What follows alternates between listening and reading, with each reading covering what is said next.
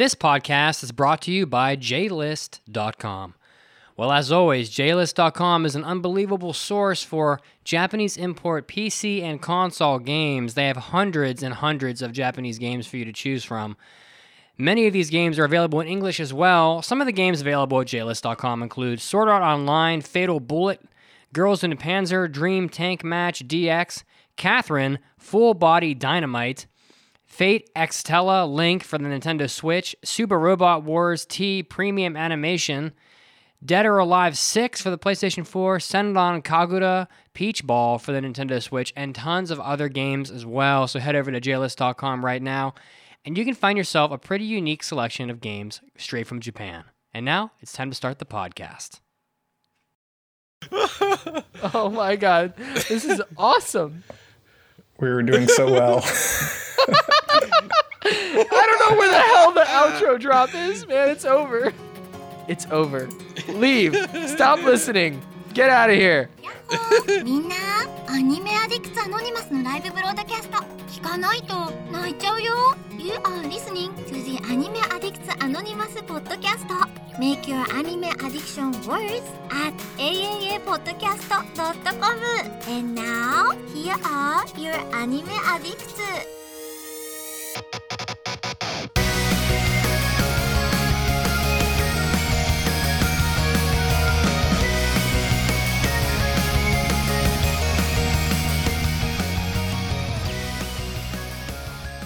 What's up, everybody, and welcome to the 465th episode of the Anime Addicts Anonymous podcast. My name is Kazuo, and uh, we've got a very interesting episode for you guys today. I am over here juggling everything, so please excuse me if everything falls apart. Uh, my good friend Mitsugi, is out of the state. He has flown away. He'll be back soon. Enzo is working as per usual. Mandy is fighting crime and slaying dragons, I believe. So it's just me in the studio all by my lonesome. Fortunately, I have two good buddies that were able to jump in and join me at the last minute. We have from the frigid Northeast, Mason. Mason, what's going on? Not too much, everyone. It's your one true king, the man of your dreams. But since we're being casual, you can just call me Mason. Ac- Actually, if you don't know me, you can just think of me like Mitsugi 2.0. Ooh. I'm just as muscular, opinionated, and pantsless as him, so I think I got his slot covered. Damn. All right. All right. Coming in hot. Mason. Uh, try. so for those that are unfamiliar with Mason, he's uh, one of our friends uh, from the Discord. Um, one of the people that went on the Japan trip with us a couple years ago. Literally two years ago. Um To the day. Oh, yeah, almost much. exactly two years ago. Uh, he was he joined us on that, and since then has become a mod over in the Discord. And uh, you've probably seen him on there talking about um, running and stuff like that. The Run with the Discord initiative that he's kind of um, spearheaded. We also have a frequent co-host of the podcast, someone who's been on several episodes and has a podcast, a series of podcasts himself. Brains from the Trash Pandas Watch Anime. Brains, what's going on?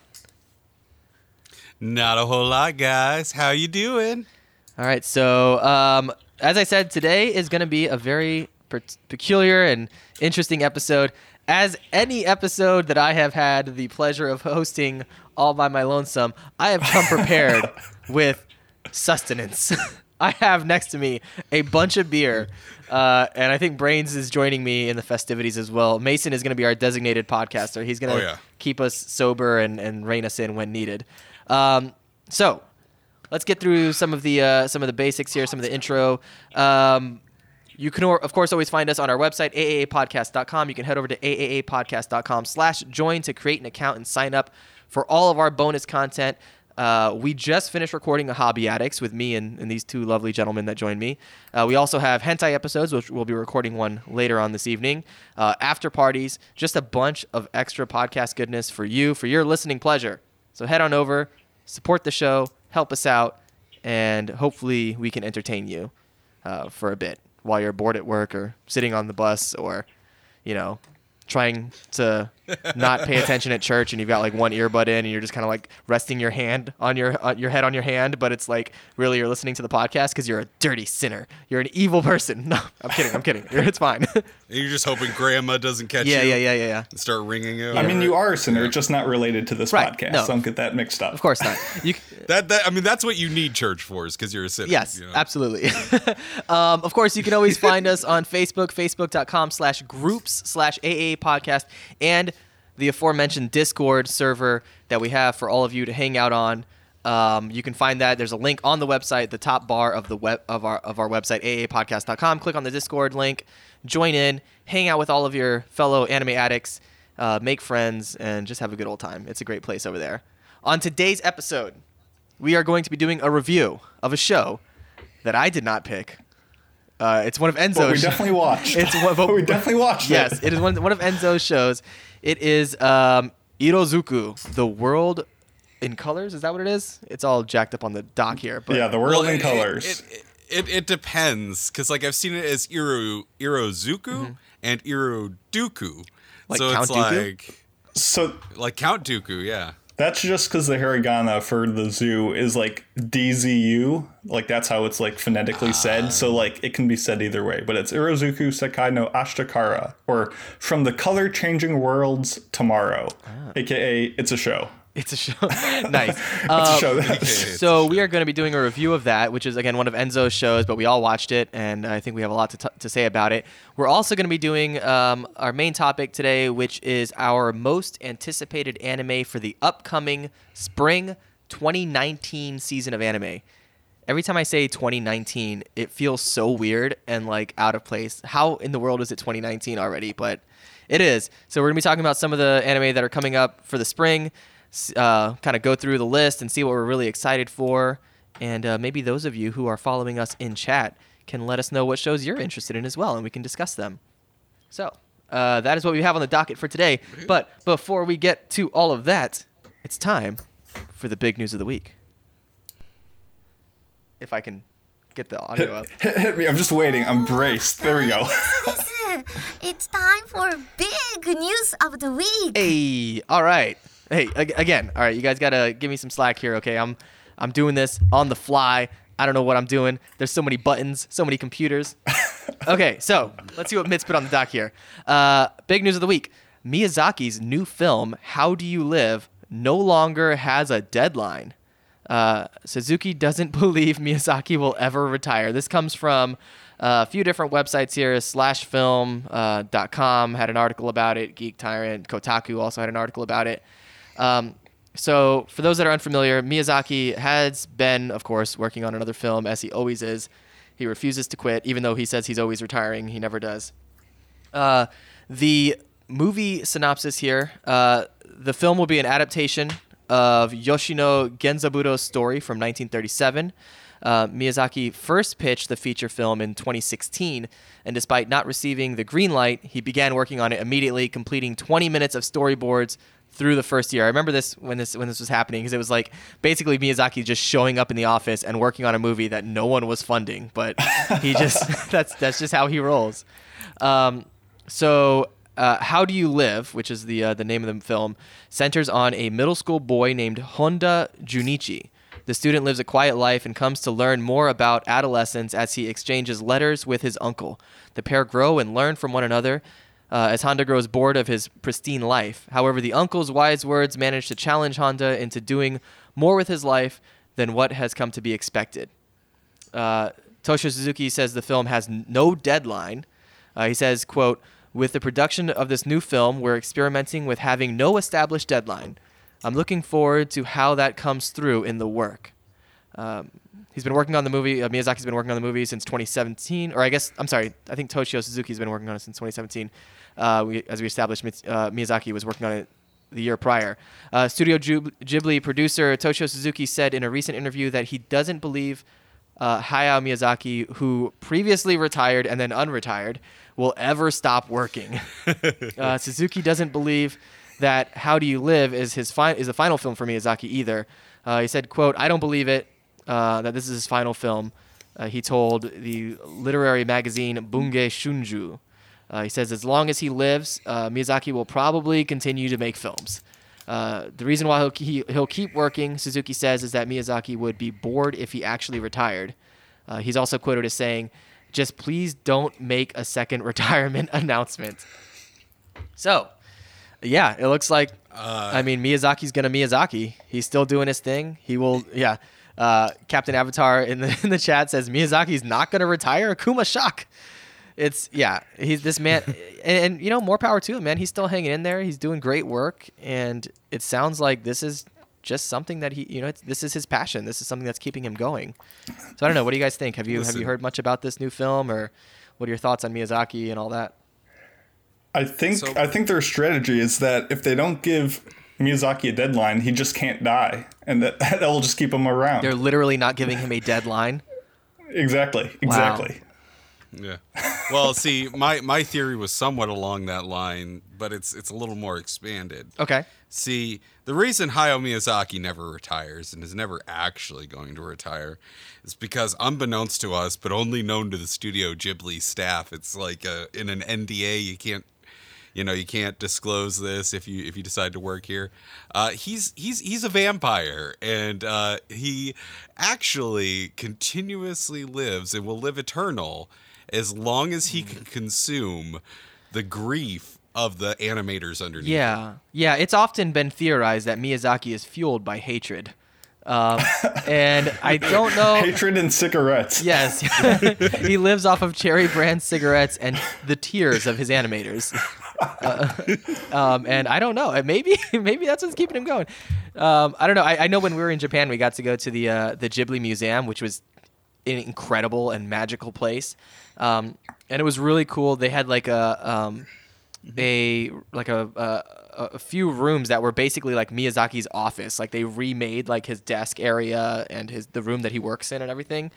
And it was pretty incredible to see like all of the just artwork everywhere, just piles and piles and all over the walls and just I mean this man is he, you know to say he's prolific is is a massive understatement he is obsessed with with animation. And even though he's been on record saying i think he said uh, anime was a mistake like he he Yeah. just can't stop you know? And uh, hey that's all, more power to him man. I'm i'm happy to see him continue to work uh, until he can no longer do it i think.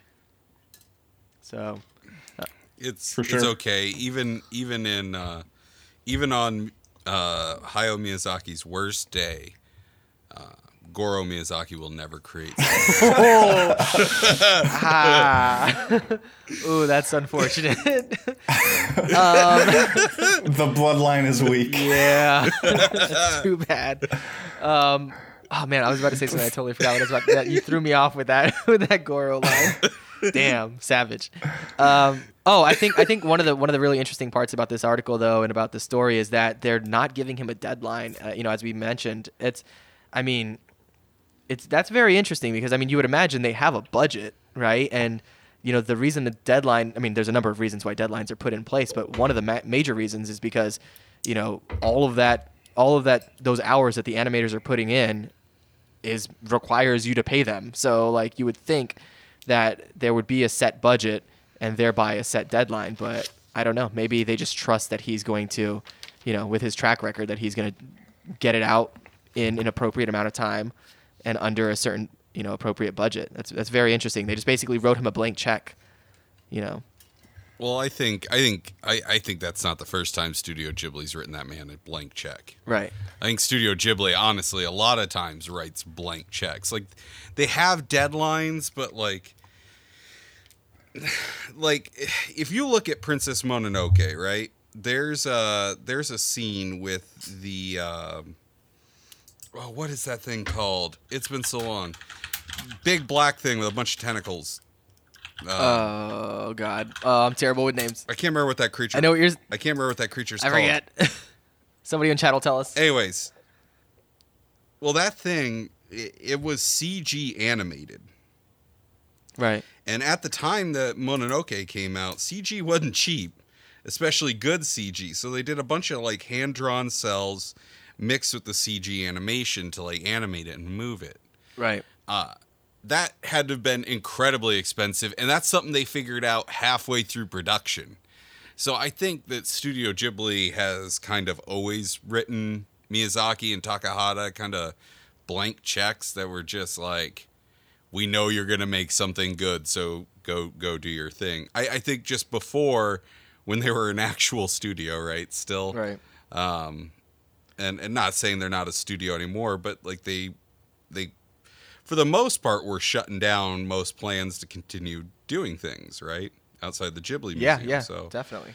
Uh, I think that they just are like, well, we don't have deadlines to meet now, but we have money, and Miyazaki's gonna work his butt off on this till he dies. So just let him do his thing because that's uh that'll make us more money. I think that's kind of like the thought process is. I mean, you brought up Mononoke or Princess Mononoke. Uh, that that took about like two years for development, from like the conception of the storyboards to like release, which for despite its scale doesn't sound like a long time for an animated movie.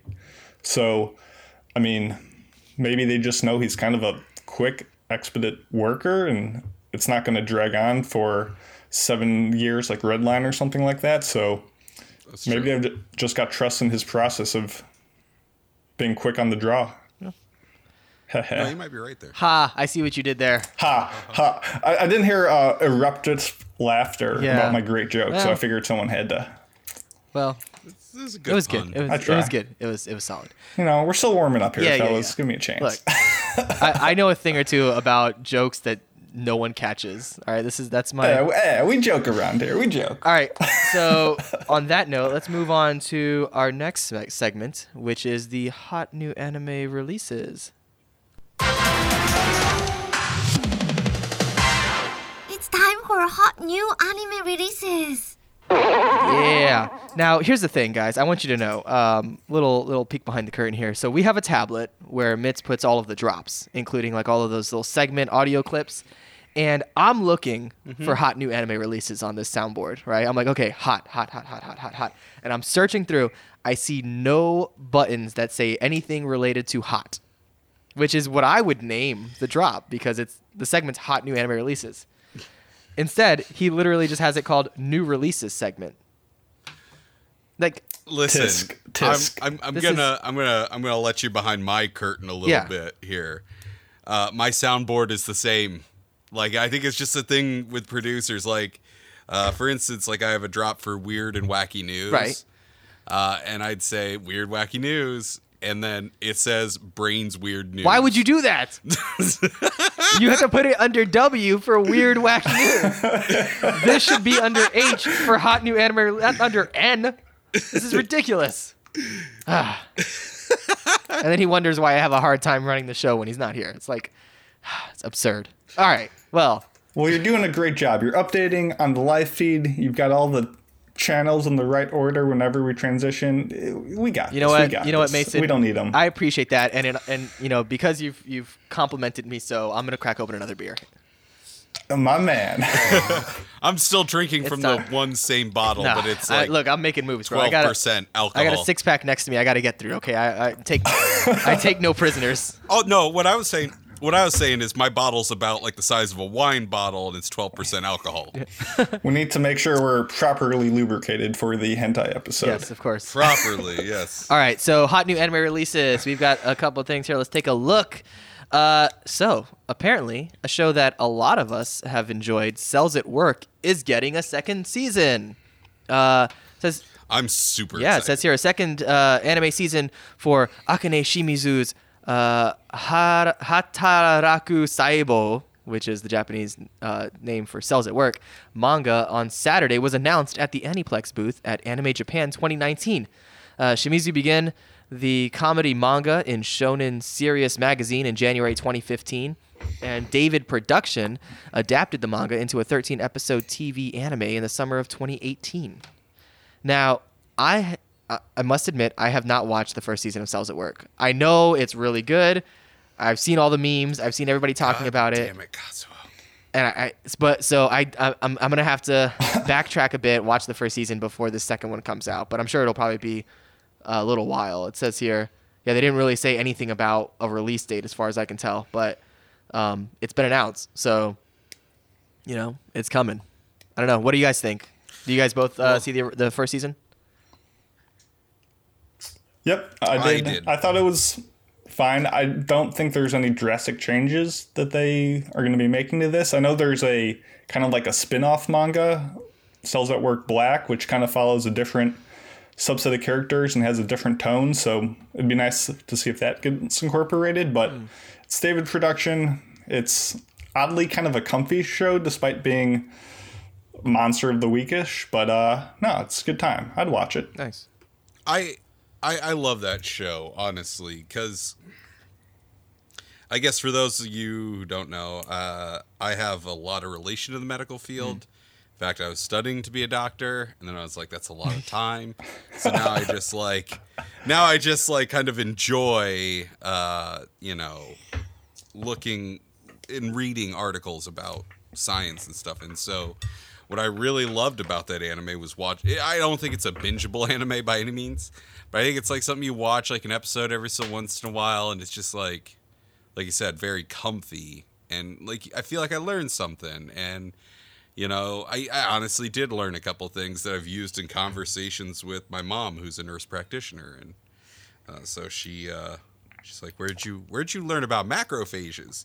I was like, "Well, you see, Brains isn't a doctor, but he plays one on this podcast. Yes, that's right. I, a lot of people think I'm a doctor as much as I know about medicine, though, and that's not Hmm. good." Because then that means they have hopes and they, they you trust gotta me. you gotta lower those expectations, just like I do every week on this podcast. Um, we've also got another announcement here. Second season of another very popular show, ReZero Kara Hajimeru Ik- Isekai Seikatsu, uh, was announced. Um, so White Fox, which uh, which is the studio that worked on the first one, uh, they adapted the first nine volumes of the manga into an anime back in 2016. Can't believe it's already been three years already. Uh, the 19th volume Oh, is scheduled for a March 27 uh, March 27 release. Okay, which is when that'll be coming out. Uh, the cast members um, for Subaru, uh, Emilia, Puck, Rem, Ram, uh, Beatrice, and Roswaal uh, have been confirmed to reprise their roles in the sequel. So it is coming back for season two, which is not really a surprise to me. The show was massively popular, and um, yeah, totally makes sense that they would bring this back for another season. What do you guys think? These Oh, it's, This- I think it's is a- interesting that a show like ReZero comes out in 2016 and is now just getting its second season announced. Right. And you have things like uh, Slime, which just finished up and is already getting its second season announced. So, I mean, both Well- shows seemed incredibly successful. Was it? You might know this, brains. Was it just waiting for more manga, or is it? I don't know. I I'm not sure if it was waiting for more manga. Actually, so I, I've kind of asked this question a couple times because this last season, right, or the season that's currently airing, right, we got Mob Psycho season two. Mob Psycho was incredibly popular when it came out. Even more popular than Mob Psycho, though, was One Punch Man, which starts April 1st. Right. Season two finally does. Uh, I think what Oh, One oh, Punch we'll Man first that. season We'll was get to that. 2015. Well, right. So, but I've asked the question, right? Like, uh, same with Attack on Titan. Why wait so long? And it's because what happens is these studios kind of get these queues for work. And they kind of try to like anticipate with like manga sales and, and stuff like that how popular something's going to be. Reincarnated as a Slime was touted to be popular. It, it ran longer, so it, it had more time for them to see the growth of the show.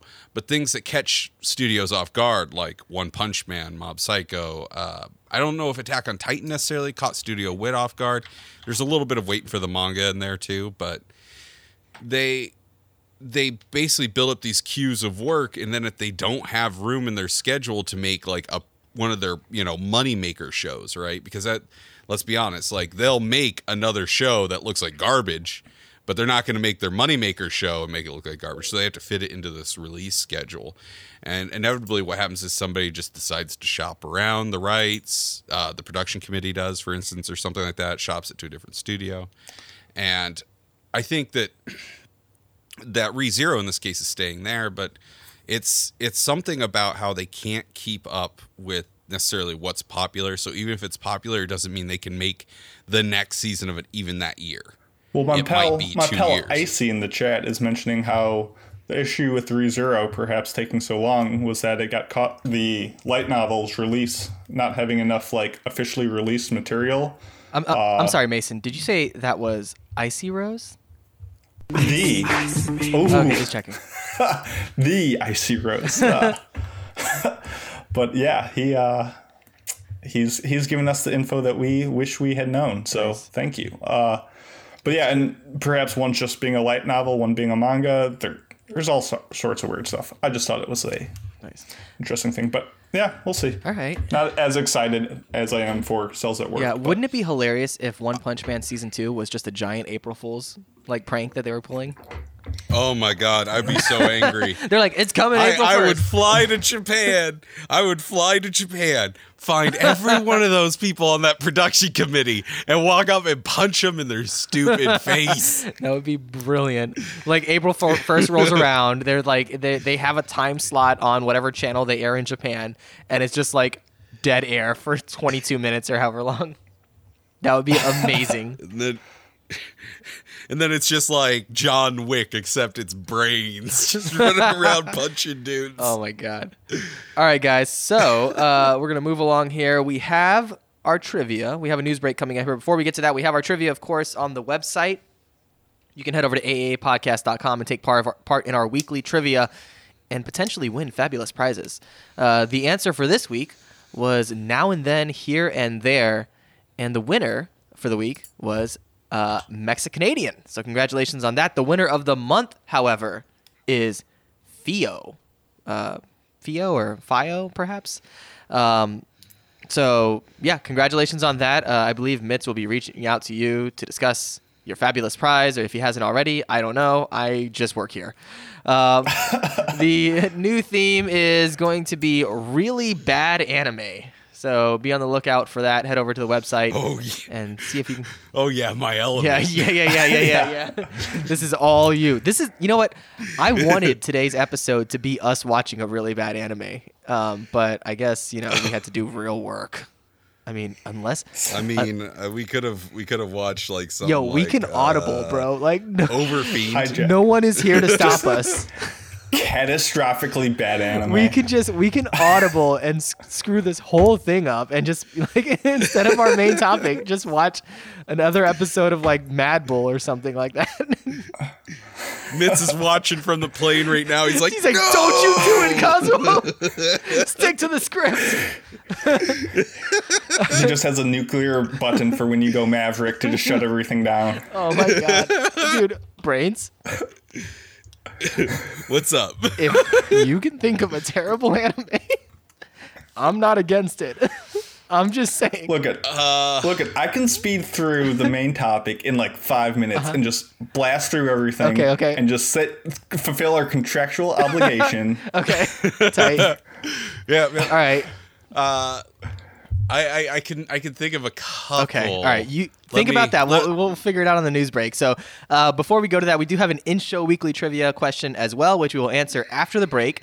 Um, so let us know in the chat if you know the answer to this, and also let us know in the chat if you want us to just hijack this entire episode and watch a terrible anime together.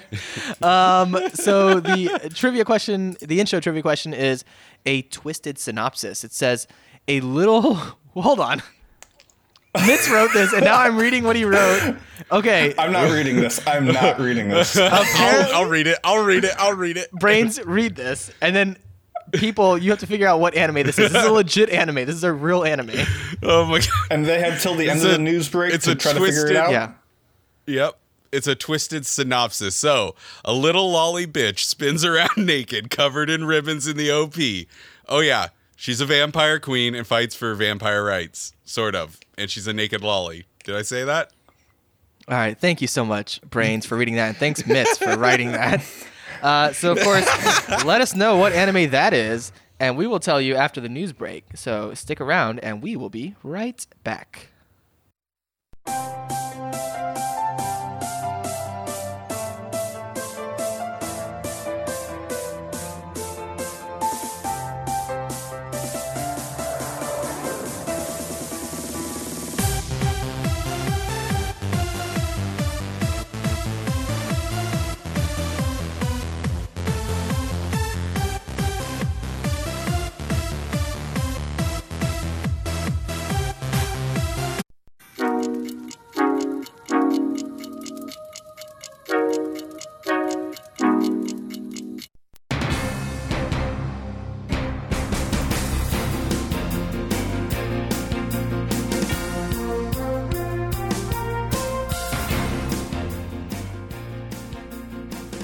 Anime addicts. This is Mitsugi, and I am here bringing you a dose of anime news. Leading us off, probably one of the bigger news stories recently Netflix is adding the Evangelion anime worldwide on June 21st. There is now a date for this. We knew previously that Netflix was going to be bringing Evangelion to its platform, but now on June 21st, you will be able to watch Evangelion on Netflix. Of course, this is the acclaimed anime that is directed by Hideaki Anno, Gainax property that is one of the most critically acclaimed and well-known anime in the medium. Of course, most people knowing Evangelion. And of course, while Netflix's original announcement last November said that they would also add the Death and Rebirth and the Aven and the end of Evangelion films, Netflix didn't really specify if these were also going to be added on the 21st of June. But just know that now you're going to have an easy way to watch Evangelion, which hasn't been something that's been possible in quite a while. Next up, we had a story some time ago about a man in Taipei, Taiwan, who was the Pokemon master, Pokemon Go grandpa that had 15 smartphones on his bicycle as he rode around Taipei collecting way more Pokemon than anybody else. Well, it looks like this wasn't even his final form, and he has evolved and now has 22 smartphones on his bicycle. And he actually says that he has 29 smartphones, but he only uses 22 at one at any given time, and that his maintenance bill for all of this setup is $314 per month, which is pretty funny when you think about it. And I do, I just wonder how much time he has to spend managing his games outside of the time that he spends riding around on his bicycle. And I'd like to know how many calories he's burning. Next up, Madhouse has announced that they are doing an anime adaptation of Tasuku Karasuma's No Guns Life manga. It's going to have a TV anime series. The synopsis is ex-soldier Juzo Inui is one, has one question. Who turned him into a cyborg and erased his memories? After the war, cyborg soldiers known as the Extended were discharged. Juzo Inui is one of them, a man whose body was transformed, his head replaced with a giant gun. With no memory of his previous life, or who replaced his head and why, Inui now scratches out the living in the dark streets of the city as the as the resolver, taking on cases involving the extended. Seems like a fairly interesting story. It's going to be directed by Naoyuki Ito, who who worked on Overlord. So if you are a fan of that property, like the synopsis, etc., check out No Guns Life anime adaptation. It's going to be coming out sometime soon. And wrapping us up this time, there have been some research anecdotes made about Mount Fuji. I guess Japanese officials are preparing for a possible Mount Fuji eruption, and they're just getting their ducks in order in the event that that ever does happen. They say that the ash accumulation will be up to a, a 1.5 centimeters thick in central Tokyo over the over 15 days of eruption, and that around the base of the mountain, the three meters of ash would accumulate, which is almost 10 feet, which would be ridiculous. Apparently, 10 centimeters of accumulation makes roads unpassable, and even a small amount, less than a centimeter, of ash floating through the air would make air travel difficult. So, Japan, Japanese officials are preparing for anything, I guess, in terms of infrastructure, transit, living around the area of Tokyo, because they believe the ash could spread as far as Chiba, which is pretty far away from Mount Fuji. So, just a little interesting tidbit there. This was Mitsugi, and this was your anime news break. Now, getting back to the podcast right now.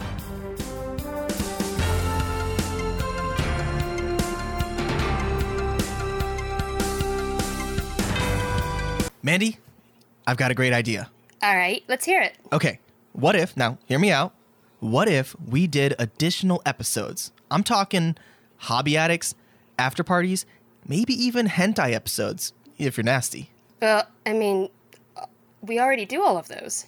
Hold on, what? Yeah, we've been doing that for like years. How did I not know about this?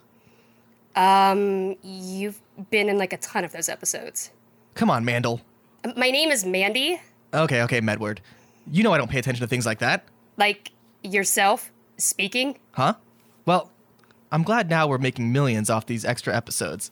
Actually, they're only like a couple bucks a month. Wait, what? Yeah, if you go to aaapodcast.com slash join, you can sign up to get access to all of our extra podcast goodness for just a few bucks a month. Whoa, that is a steal. All right, so where do I go to sign up? I just told you. AAApodcast.com slash join. And besides, you're in those episodes. Huh? Just, just, just go to AAPodcast.com slash join already.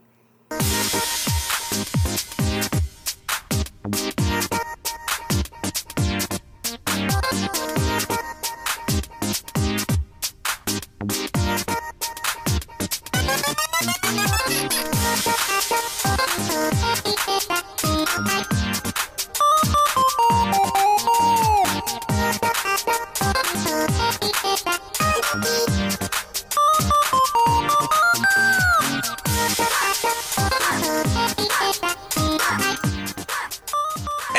welcome back to the 465th episode of the Anime Addicts Anonymous podcast. I say we just jam out, guys. This this is a, this is a pretty sick song. Yeah, just just keep it rolling. Right? Ka- Kazuo, check check the YouTube chat. I think there's a name in there you're gonna really Oh, like. fantastic! I yes, I I see that. Shout out to uh, our Are you gonna say it? Are you gonna shout out to our our listener who's in the chat right now. Cream Pie Kohai, great name. Uh, you know who doesn't? Look, brains. I don't know about you, but I enjoy a delicious cream pie from time to time. Uh, yeah, sure. Yeah, yeah, yeah. Dude, my grandma used to make the best cream. Did she? nope, nope. Did Grandpa help? We've gone, we've gone too far. We've gone too far. Um, all right, so before we went on our news break, everyone, we asked you an in-show weekly trivia question, uh, which is a little twisted, thanks to our uh, our wonderful host Mitsugi. Uh, he said here it's a twisted synopsis. So this is not the actual synopsis, but it's his view of the synopsis. It says, a little lowly bitch spins around naked covered in ribbons in the OP. Oh yeah, she's a vampire queen and fights for vampire rights, sort of. And she's a naked lowly. Did I say that? So, that anime is Dance in the Vampire Bund, which I thankfully have not seen, but I assume Mitsugi has, and I assume he's also a big fan of it. It would appear. Perhaps. I don't know. I can't confirm this. All right. I, I, I've watched it. It, it, it was okay. Oh, okay. Tight. Um, so let's see here. We got a couple things here. Normally we would do a manga minute with Mandy, but she is not here today. Uh, but we do have, if I can find the drop around here somewhere, a, an Enzo Senpai's Notice Me corner. It's probably under Notice Me Corner. Join us in Enzo Senpai's Notice Me Corner! No, Brains, I will have you know, this one was actually under Enzo, Enzo Senpai's Notice Me corner. So it was in the right place. It was where it should be. Oh, So, un- un- Okay, unfortunately, Enzo couldn't be with us today. He is working for the man, being held down by the government or something. I don't know. Um, but so in his place, uh, I will I will read this for you. Of course, Enzo Senpai's Notice Me Corner is a little segment that he uh, has had us put together for you, the listener, where you can write in and let us know uh, what's going on in your life, what accomplishments, if you had a, a recent uh, major accomplishment or something you're you're aiming for, you're trying to get done. Let us know so that we can celebrate along with you. Uh, there's a link on the website um, under the mailbags button. It's now actually called Mailbag and More, and you can select that. Select Enzo Senpai's Notice Me corner. Write us in. Let us know what's going on in your life, just like Cooper did. Um, Mason, do you want to go ahead and read that for Cooper so I'm not talking the entire time? Oh, I certainly could. Thank you. I, I yeah. I'm gonna drink my beer. Uh, salutations, AAA crew. After eight months of rigorous job searching to escape my deplorable job in mortgaging, I just now accepted a new position as a digital content writer and social media manager elsewhere. This is a huge step in the right direction for me, so my year is off to a good start. Great to hear that. now I have to work on my New Year's resolution of being happier for other people who have what I want. This is a point of struggle for me, but I'm confident I can overcome it. We may have never talked, but thank you for believing in me. I appreciate it, and I hope your year is filled with good madness. yeah, man. Congratulations and best of luck going forward. Um, I, I, I definitely get what you're saying about you know struggling with um, you know not not uh, not comparing yourself with other people and being happy for other people even though maybe they got something that you wanted. That's just part of life, man. You know. Right. Um, and and we all struggle with that. So best of luck though. You're you're on the right track, and I think you're gonna do great. I know. Uh, I know. I'm not necessarily one of the people that, that that you were writing this for, but that's honestly really awesome. I I have a few friends uh, that I go to college with that are are working on um, trying to get degrees for similar positions, and uh, it sounds like it's a lot of hard work. And I mean, hats off to you. I, I, meanwhile, all I'm learning how to do is write words into computers to tell them what to do, which is uh, in my opinion, comparatively a lot easier. So that's that's awesome, honestly. So And I essentially, Oh. I essentially am as good as Enzo because we're essentially the same person. mean- I'm the Bruce Wayne to his Batman. We're the same age, and we've never been on the same podcast together. Think about it; it adds up. that is right. And you know what? If I remember correctly, in Japan, I never saw you both in the same place at the same time. No, never, never. You could, you could be the same person, even though you look completely different. Literally the opposite is your appearance. I mean, Bruce Wayne doesn't wear a cape and a big old oh, spooky hat. Although I will have you know, Enzo's been getting pretty lean, man. He's looking good, dude. He's getting Oh, thank you. I've been trying. no, I've not been no, working no. on it. En- the, the other Enzo, the real Enzo. Very true. The, real real Enzo. You know, guys, um, he's putting in the I, work. I have, you know, speaking of like, you know, we're talking a little bit about like struggle and trying to accomplish things and maybe dealing with a bit of insecurity and things like that, which is totally normal and human nature um, and nothing to be ashamed of. I'm dealing with a bit of insecurity right now uh, for a particular reason that I want to share with you. Currently in the chat, uh, our good friend Pat Bortz said he just got in here and he wants to know how things are going. And longtime listener uh, and frequent frequent chatter, Captain Avatar says it hasn't derailed yet, yet. You know what, Captain Avatar? I take I take fault with that. All right, if I can do one thing good in this world, it is derail a podcast. So please excuse me as I chug the rest of my beer, so we can get this party started. And, and and you you brought a trash panda Oh, in here, and, and just so you know, the one thing that us trash pandas are really good about doing is bringing at least a small trash can with us to spread out over the podcast. Beer done. oh jeez, we in it now, Next boys. beer. We in it. I'm not I'm I'm not gonna chug mine, uh, but I uh, I'll, I'll- I'll take a long pull if that makes you feel better. Let's get this party started. All right. So we got a main topic today, guys. Um, apparently, which we're gonna go through in some manner, and uh, that is uh, discussing the tw- the spring 2019 anime uh, and what we think of them and what we're looking forward to, and all that good stuff. Now I really got a burp, but it's like stuck in my chest. It's really unfortunate. Ooh, that sucks. I hate those. Ugh. All right, so uh, let's see here. Um, I guess do you guys want to just uh, just fire off some stuff? We got a list here that Mitz threw on the doc um, that we can go over. Just a bunch of uh, really popular shows that are going to be coming out in the spring. Um, so yeah, what do you guys, what do you guys like? What are you what are you looking at? Uh, me personally, I'm really, really, really looking forward to One Punch Man season two. One Punch. Yeah, uh, I, unless of course it's an I- April Fool's I- I joke, which is totally possible. Have you seen Oh though? Have you seen the PV, my good friend Brains? I have, and I'm And still and you're still excited. excited. I have You're not. still, Yeah, I'm still optimistic.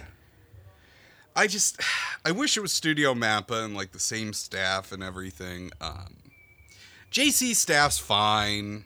I just, But that I trailer. just, I don't like it. yeah, I don't know. That that was kind of a lackluster trailer, but it was along the lines of what I expected. I didn't. I don't. I don't expect a whole lot from trailers for anime, and that sounds kind of messed up to say, but like, you know, uh, I'm gonna pull up this trailer. you know who does a good trailer these days? It's Marvel. Marvel has been doing better and better trailers where I don't feel like I've gotten spoiled on everything. And it's almost like it- it's it's this weird kind of combination or this weird kind of like dichotomy, I guess. It- which is like the East and like a lot of the trailers in the East, they're you know, they show you a lot of action, show you a lot of like big moments, some beautiful scenes but it tells you almost nothing about what's going on in the movie, right? And then like Western trailers seem to tell you too much, and like Marvel like did a bad job with that with uh, Age of Ultron, but they've been doing better. Like the uh, Avengers Endgame trailers, I've really enjoyed. As well as like the uh, Captain Marvel trailers, I really enjoyed. I didn't feel like I was spoiled on anything of, of the story, especially. Sorry, I'm, I'm I'm I'm about to play the trailer, but there's an ad that played before it. So here we go. Oof. Oh my! Let's take a look. I'm taking a look at this. I haven't Love seen it yet. Sound.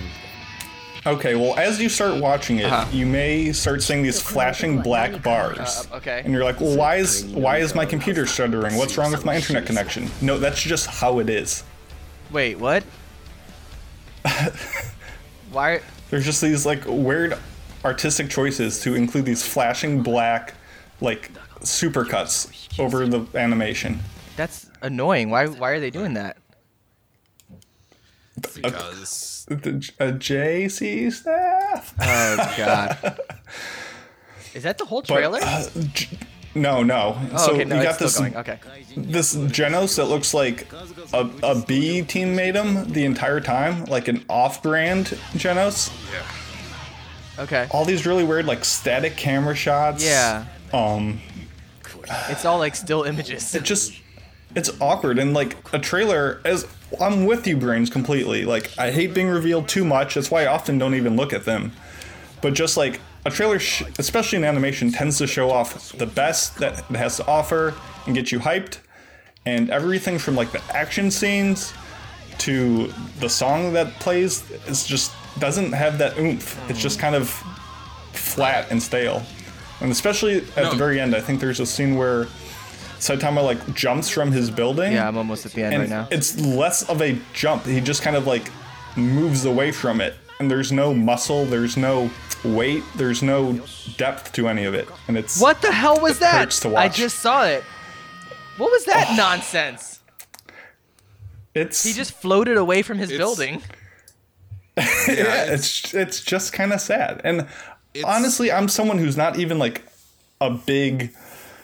I mean, I like you know great animation is next as much as the next guy, sure, yeah, of but course. but like action scenes like don't make a show for me. Like I kind of tune out and I'm like, oh, it's just the fight scene. I mean, there are some shows that I feel like that- are mostly just visual, like it's just Fodder. yeah, it, it's it's made specifically just to be pretty. Like there are definitely shows like that. Those are fine, but Yeah, I don't need that. But for it to be so bad, kind of hurts. Mm. That's unfortunate. Yeah, I, I I agree. I'm I'm not a big fan of the song they have playing in the trailer. Like this was one of those situations where I was just like, just just bring back the original OP. Like the, the original OP was, was so good. good.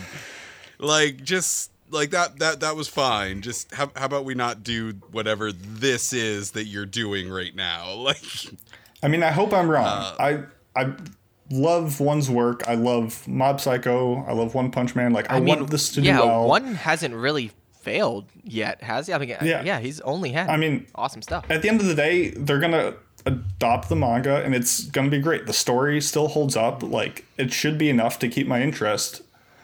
But when you just have production decisions like this, as like the shining example of what we're gonna see in a couple weeks, it just it's tempered my expectations a bit. So maybe that's what they wanted. So then they blow people out of the water. Who knows? I don't know.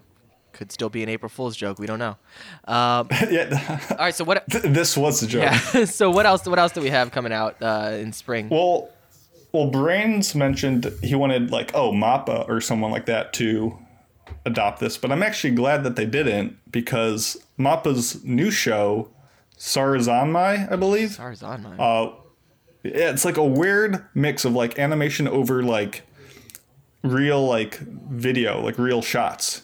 huh. Uh, and it's kind of got a super cool vibe to it. I mean, Mappa has been killing it as of late. They've done Oh, yeah. Dororo, uh, Zombieland Saga, Banana Fish, um, which are all pretty good productions. Uh, it's God. the director who did, uh, well, the director and the same guy who worked with um, like Monogatari series and Penguin Drum, uh, Ikuhara.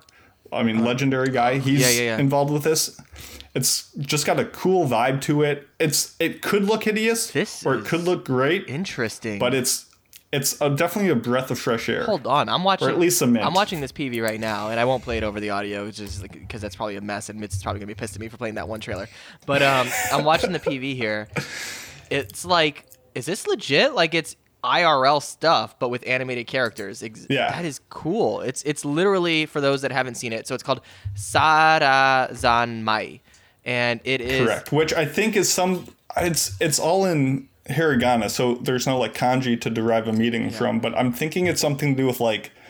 Uh, Sara is like plate or dish, and like Zanmai is like indulgence.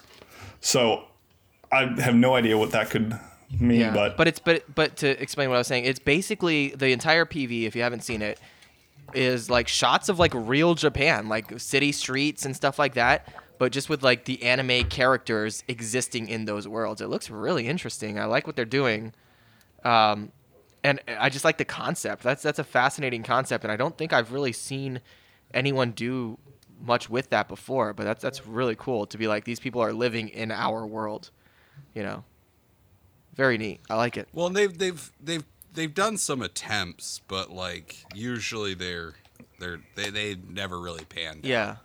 It's kind of like that. Um, like famously, uh, Who Framed Roger Rabbit works out real well. Worked out real well, right? But like there was also in the same year or close to the same year, Cool World, which um I don't. which which I'm not familiar with out that. Well, uh, basically, man falls in love with crazy uh, cartoon character after he fell into the drawing, brings her out Oh, into the okay. world, and stuff goes Yeah. real bad for him. Yeah. Yeah, but I mean, as far as like anime, I don't know if I've, I haven't- I don't know if I've really seen that in anime before. I've seen, I think, stuff, but like in comedies and just little skits and stuff for anime where they where they do like mix in with like the real world. But to have an, if the entire show is like that, that's really interesting, and I kind of like the concept.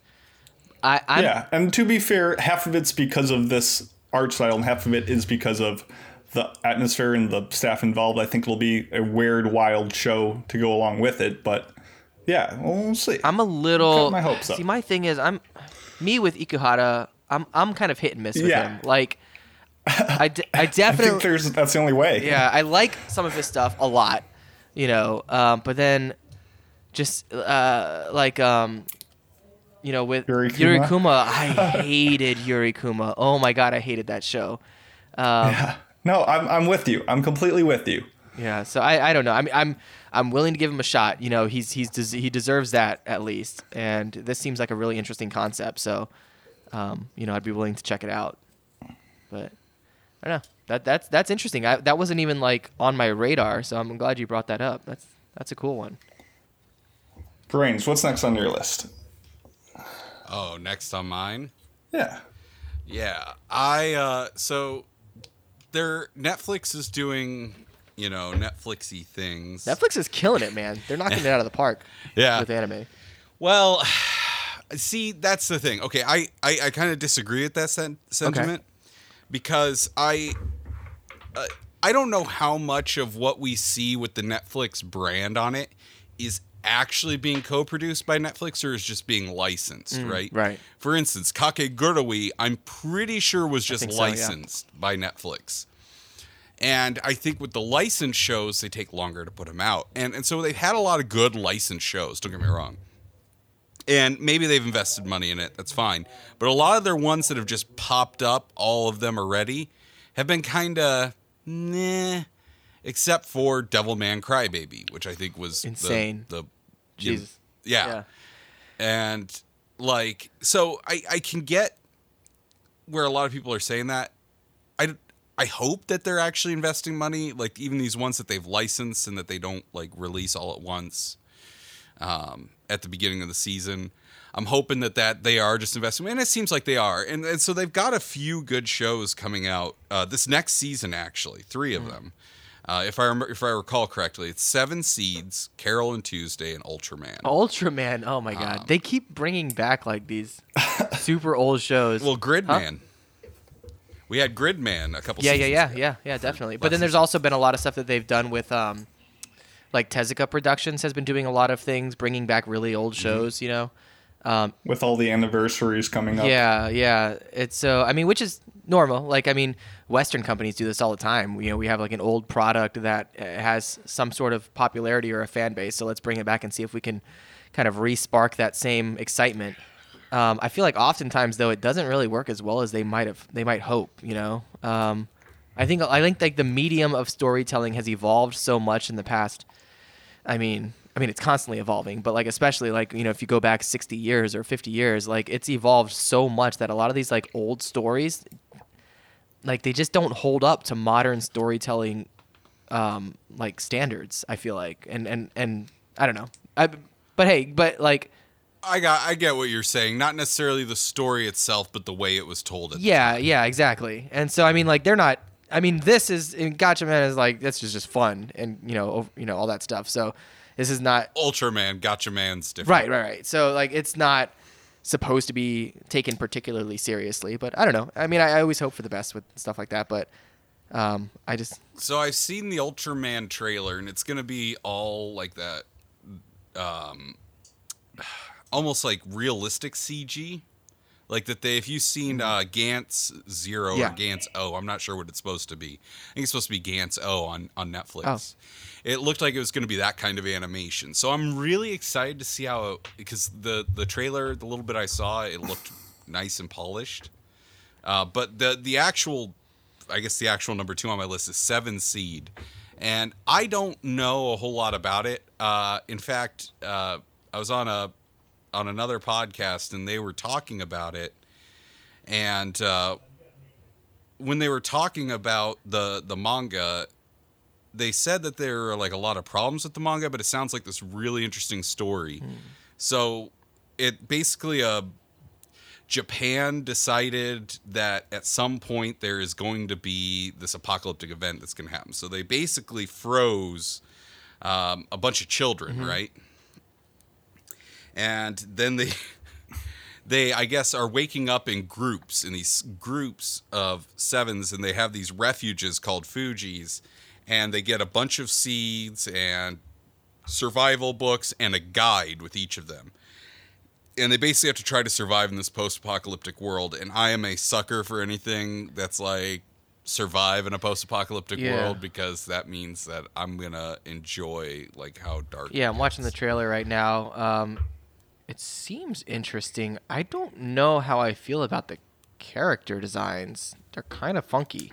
Um, They are a little weird. I, I noticed that too, but it's you know, like it looks like the drawing of like the character faces is like kind of amateurish. Like it reminds me of stuff I drew in middle school. To be honest with you, it's like, ew, this is That's, not. that's the power of like, Netflix. this is not great. But I mean, I like I like the concept. I mean, you know, I and then that's the thing I like because like they they get stranded on an island full of strange plants and, and dinosaurs apparently. and- there was a and- dinosaur in one scene. yeah.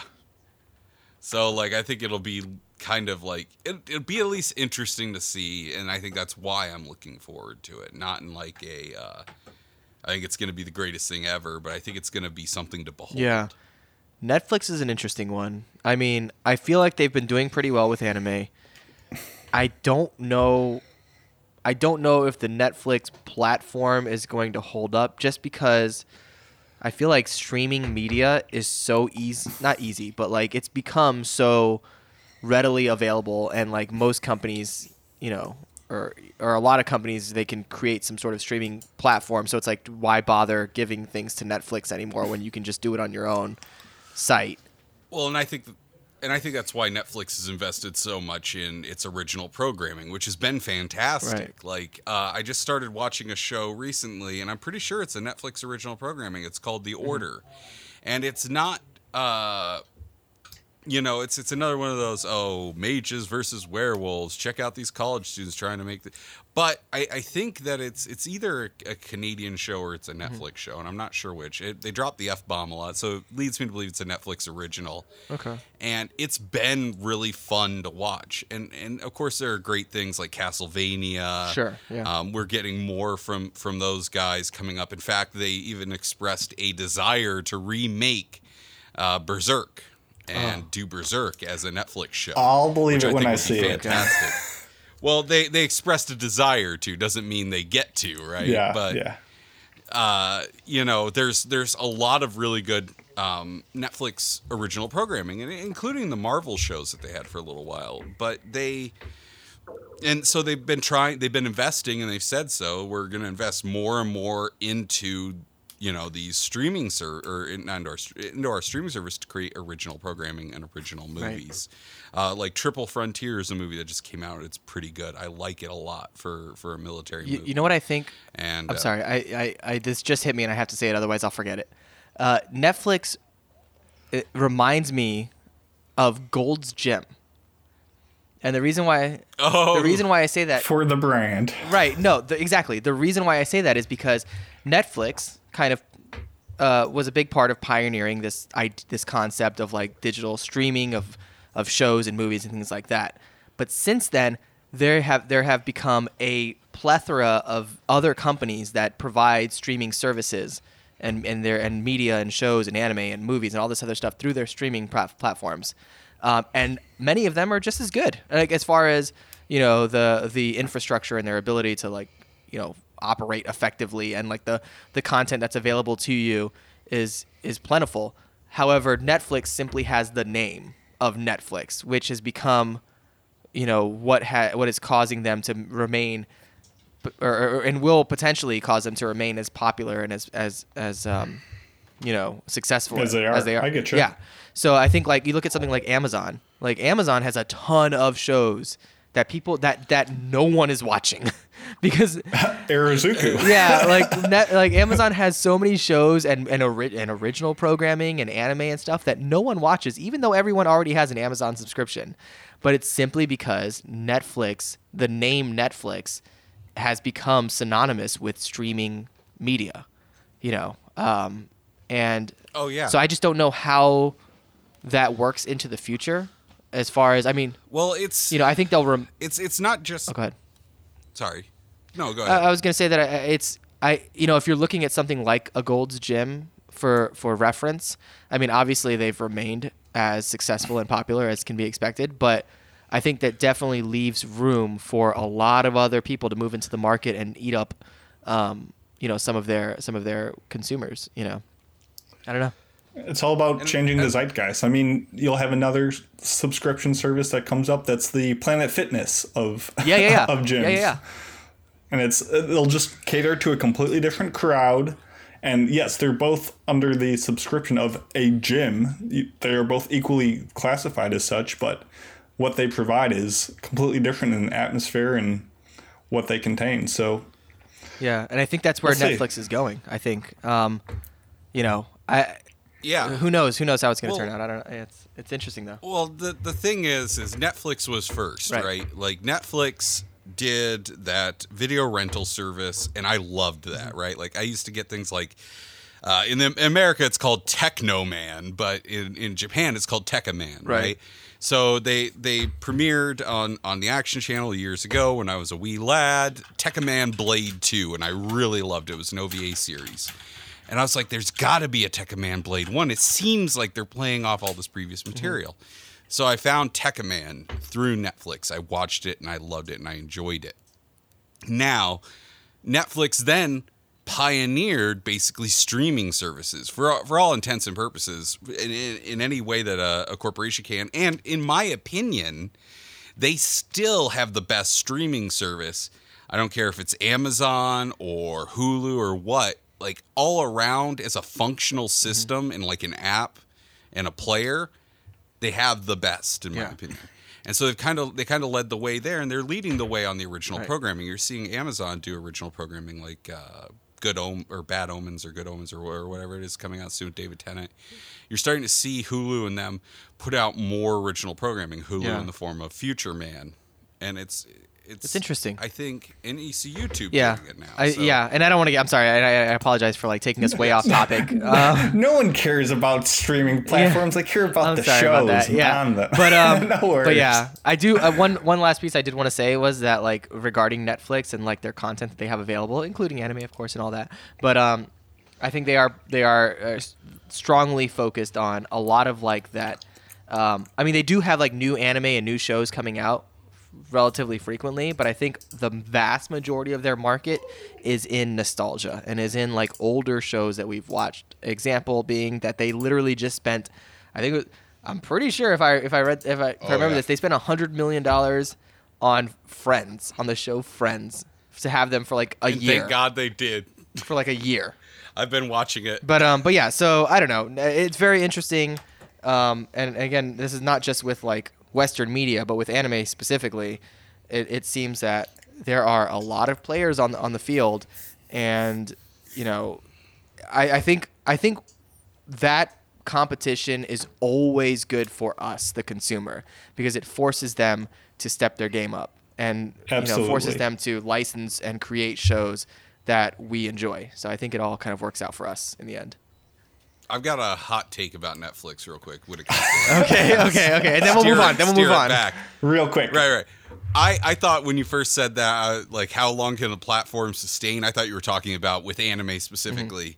Uh, with anime specifically, I think that Netflix refuses to adapt to the to the existing system that is in place in the anime community Yes.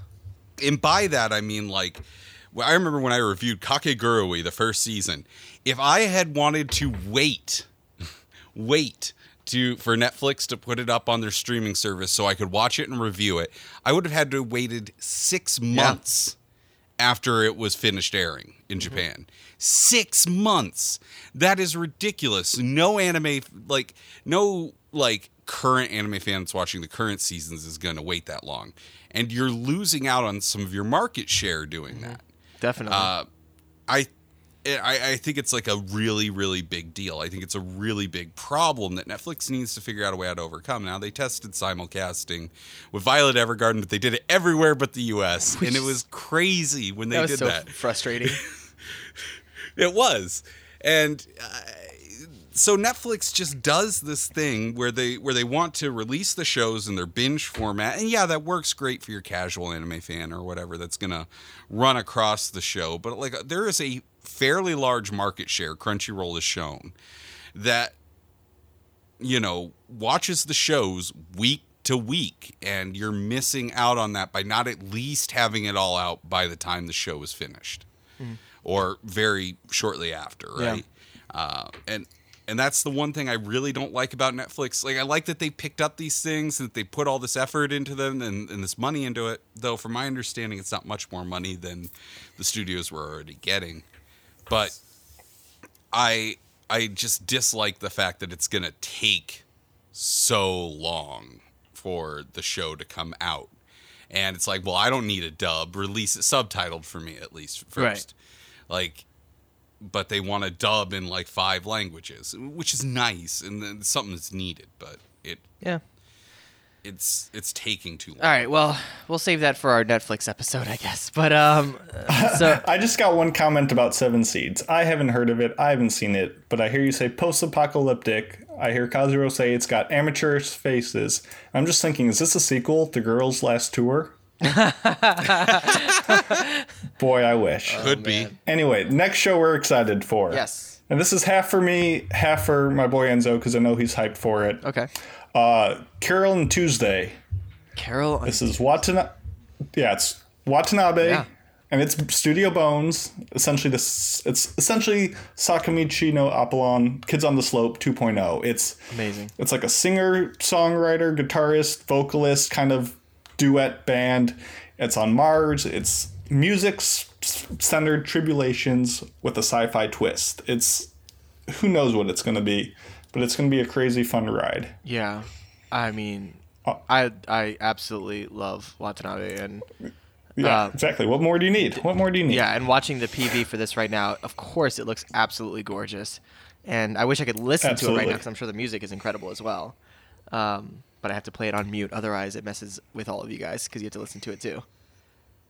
But You go, go, everyone, everyone in the chat. You can go yeah, knock it up because it's great. It's great. I'm excited for that show too. I mean, Watanabe is. I Watanabe's never completely let me down. He's let me down a little bit with some things. With what? but Never completely. Uh, Zankyou no Terror. Oh yeah, yeah, yeah, yeah, yeah. You're right. Nope. Yep. I forgot about that. But that wasn't awful. You know? that wasn't like unwatchable. Well, and it's it was a bad Shinichiro Watanabe uh, anime, but still better than a lot of anime, Yeah. if that makes sense, right? Absolutely. Like it's it's still good. It just isn't. you know, Oh, man, Watanabe. that show had some problems though. oh my god. Now that I'm, I'm, yeah. Oh Yeah. my god, that was frustrating. I was, I was over here like, oh, I love Watanabe. Like he can't, he can do no wrong. And then I'm like, oh no, no, he has, he has done wrong. No, he has done very wrong. everyone everyone has has a has a misstep every so once in a Yeah. while. Even, you know what? Even Space Dandy, I didn't really love. I mean, I know a lot of people love Space Dandy. I enjoyed some of it, but But to be fair, that wasn't like entirely him. Like That's he true. was just That is true. producing and Yeah. had a bunch of guest stuff. So it's it's especially when the whole conceit of that show was to have as many different styles and influences as possible. Yeah, yeah, yeah. You're Can't right. hold them responsible For sure. But essentially, what what triggered this main topic was uh, Charapedia, a Japanese congregator site, essentially has a list of like their 20 most anticipated shows, and we're looking at that for inspiration. And number one, to I don't think anyone's surprised, was Attack on Titan, season three, part two. Nice. Can we pause for a second Yeah. there? Okay. It's not season three, part two.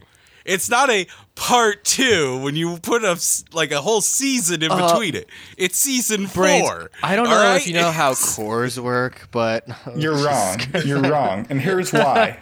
I'm excited for this because I haven't watched part one yet because I knew part two was coming. So in my mind, they're one season that I'm going to watch together. okay. Check checkmate. Well, no, okay. um, I loved Attack on Titan season three. Um, I was very happy with did that. too. Uh, you know, uh, season three, part one, I guess, whatever.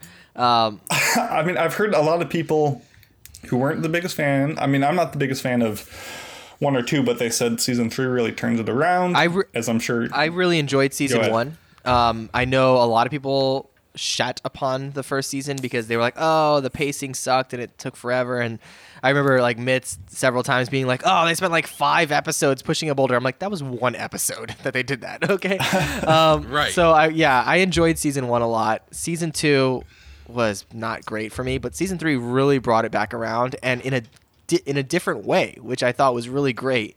Like they went kind of a different route with it, and, and I really enjoyed it. So Nice. yeah, I'm- And I'm looking forward to I'm. I'm hyped for it too. Then, Yeah. yeah, because it means I now get to watch that part one that has been so talked up. Yeah.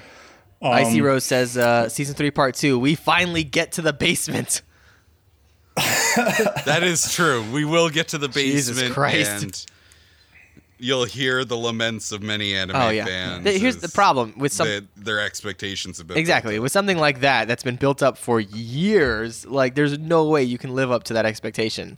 It's gonna be a disappointment. I, I mean, unless they pull something off, it's just ridiculous and incredible. Um, it's it's there's no way that it lives up to years of of waiting to see what the hell is going on in that goddamn basement.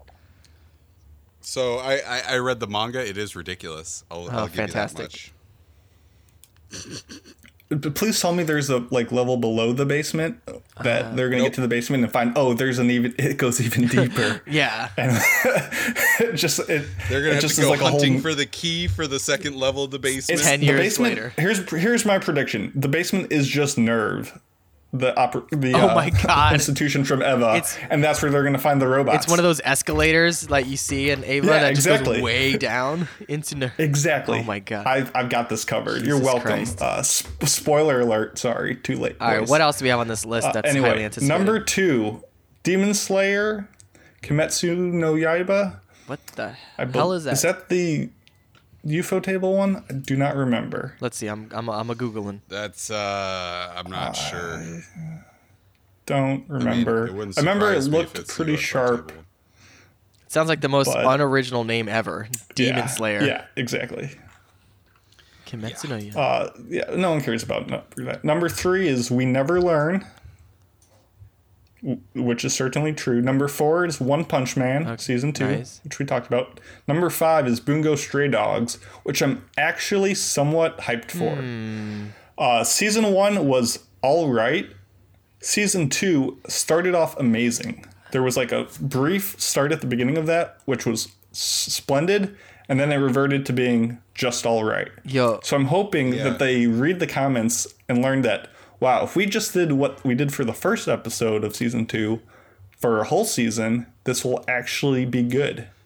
You mean cut out all the other characters and go back to Dazai's past working for the mafia? That's exactly what I'm talking about.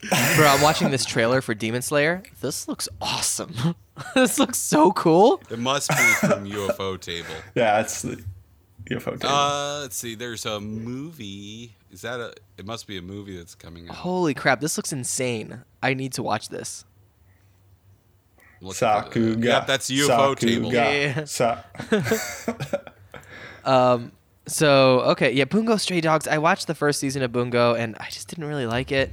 I know. Uh, it, the only saving grace was if you knew a little bit of like the Yeah, you got to know who they all literary, are. literary references, which was tough f- as a Western viewer for season one because it was all obviously Eastern focused. Right. They did bring a lot more Western authors into season two, which made it interesting. And in the end, it was mainly just held up by slightly stylish visuals. So it was all all right, like I said. It was passable. I mean, it was Bones, and it got the job done. Right.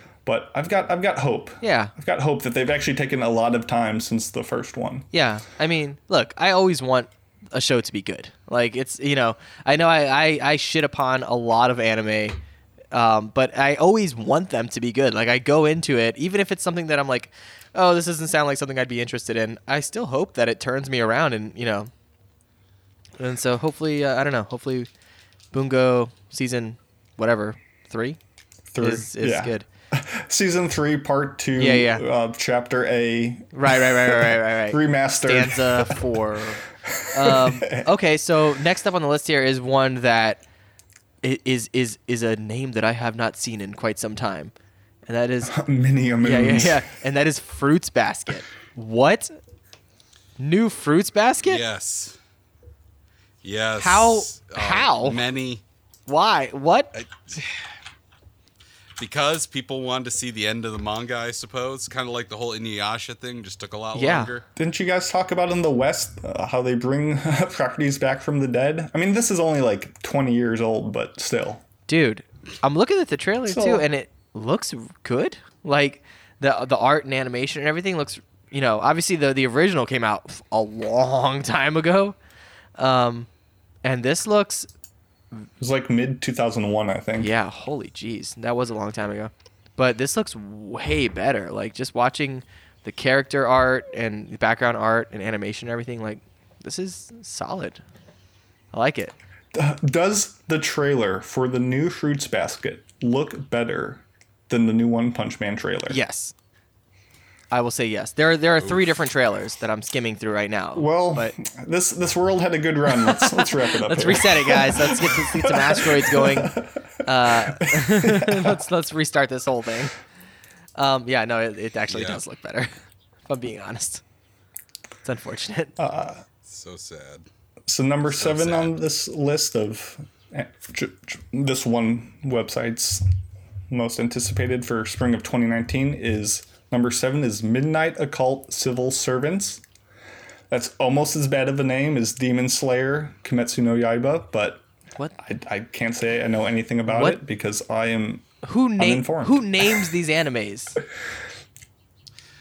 Who? Listen, I, manatees. Manatee- The same it's the- it's the that Family Guy Family manatees? Guy. Yep. they just pick They just throw balls out and they're like, oh, that makes Yeah. sense. That'll be our name. Uh, occult. Okay, yeah, yeah, yeah, that makes sense together. I like that. Midnight occult. Civil servants. What? How does that fit? Wait, uh, what? I don't know. The manatees said it. We must do it or we'll anger Yeah, them. yeah, yeah. All right, yeah, fair enough. This is um. This is. There's a. gi- I'm watching the trailer. There's a giant cat that just like glomps some dude. What is going on? Uh, so many drugs you don't even I know. don't. I don't. I don't know. I don't know. It's all the cocaine It's that too they do much. over there, you know. This is ridiculous. That's what All it let's power through these last few ones, and then uh, we got to move on to. So if you want to, oh my god, you know what? Let's just read the yeah, top I'm, 10 gonna- I'm gonna plow through. I got this real Okay. quick. Okay, here All we right. go. Number eight is Mix, uh, which is a spin-off of Touch, which is like tangentially related. Or don't sue me on this, BCom. Uh, I don't remember. I think it's off of like Cross Game. It's all kind of in that same uh, sports high school extended universe. Uh, it's bringing the series back. It's cool, whatever. Number nine is Zoku, Owarimonogatari which uh, is a movie that came out, but they're releasing it in six episodes. Um, it's great if you like Monogatari. By this point, you're already invested. If not, uh, watch the other stuff. It's good. I've seen the first two episodes already, and it's about what I would expect. Uh, because they're including movies on this list, I've got two on my own. One of it, which is called uh, on the Third, Fujiko no Uso, which is Fujiko's Lies. It's like the third in the series of movies about like the core Lupin gang. Uh, they're great. It's done by Koike Takeshi from Redline, and he like did the first two. One was like Jigen's Gravestones. Second was Goemon's Spray of Blood, and th- Oh which is God, which all kind of so a good. sequel to the best Lupin in the series, a woman called Fujiko Mine. Mm-hmm. So if you like the Lupin, but you hate the slapstick Scooby Doo chase scenes, uh, you like the violence, the sexy refinement. It's all here. It's more mature. It's great. Uh, check them all out. Um, Even if you aren't a fan of Lupin, I'd suggest Goemon's Spray of Blood. That is It's so well animated, and the fight scenes in it are great. Yeah, it's a good time. If we're al- also counting movies, uh, Promare is coming out next season, once again in Japan, so we probably won't get it for a while, but it's Trigger, it's Imaishi. Uh, the main character is not Kamina, and uh, get hype. Uh, okay, that's enough of my side tangent. And number 10 is Isekai Quartet crossover anime. Uh, I don't know. And 11 it was Seven Seeds, which Brains already talked about. And that's all you need to know, I think. All right. Rant over. Sweet. All right. So on that note, we went a bit long there, but oh, you know what? We also have real quick before we move to our news break, uh, some listener anticipated shows uh, that Icy Rose was kind enough to collect from the social medias. Um, I'll read through a few of these shows. One that was all over the place was Fruits Basket. People are all about Fruits Basket. Uh, Carol and Tuesdays, uh, One Punch Man season two, uh, Demon Slayer, which are all shows that we talked about. Ultraman is mentioned on here.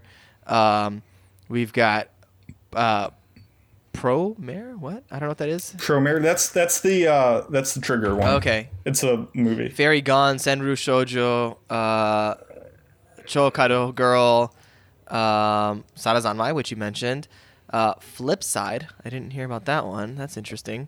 Um, but yeah, so those are the those are a lot of the ones that the uh, listeners are looking forward to. Thank you so much for for participating with Icy Rose's random polls that he throws up on on Twitter and Facebook and everything. We appreciate that. He's a psychic. He knew this topic was coming Yeah. uh, even before anyone else did. He, he yeah he is he is truly the best of us. I don't understand why I'm even a host. He should be a host.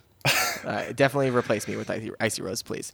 Icy Rose 2020. Make it happen. Icy Rose people. 2020. Kill Kazuo. Uh, all hail Icy Rose.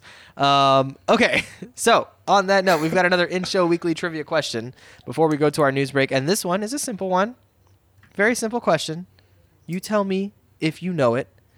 In what decade is the classic film film Akira set? Not in what dec- decade did it come out, but what decade is it set? And we will answer that Oh, I know. right after this break.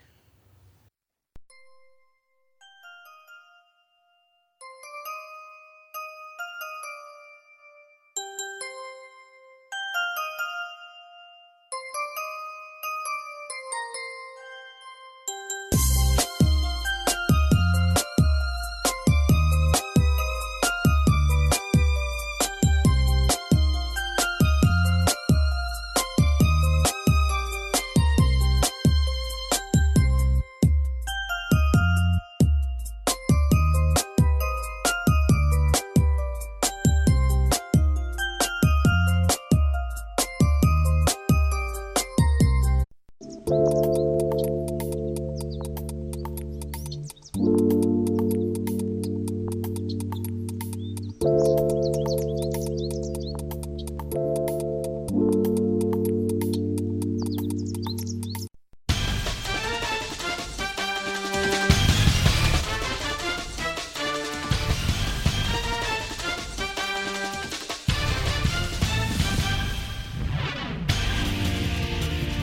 everybody, Mitsugi's back one more time, bringing you another round of your anime news. Leading us off, the Attack on Titan chief director Tetsuro Araki and director Masashi Koizuka said in the April 2019 issue of Animedia that friendship is going to be one of the most important themes that will be present in the second part of Attack on Titan Season 3. Particularly, they believe that viewers should look out for interactions between Eren, Armin, Levi, and Erwin. So he's saying, quote, when you think about it, Attack on Titan is a story that overflows with friendship. So this is, of course, a season of anime that's going to be coming out in just a couple weeks. Attack on Titan season three, part two, is going to be airing in the spring 2019 season, and most people are looking forward to this. So look out for these themes in the upcoming season of Attack on Titan. Next up, Goblin Slayer apparently was popular enough to get a new anime episode.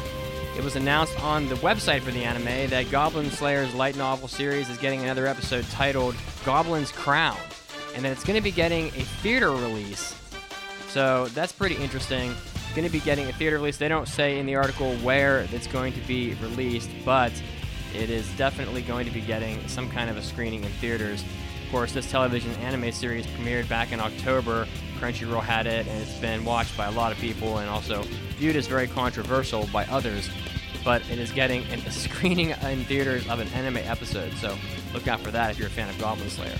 Next up, the Made in Abyss film Fu- Fukaki Tamashi no Re Me is getting a viewing in theaters as well in January of 2020. This was released, of course, on the website for the film in Japan.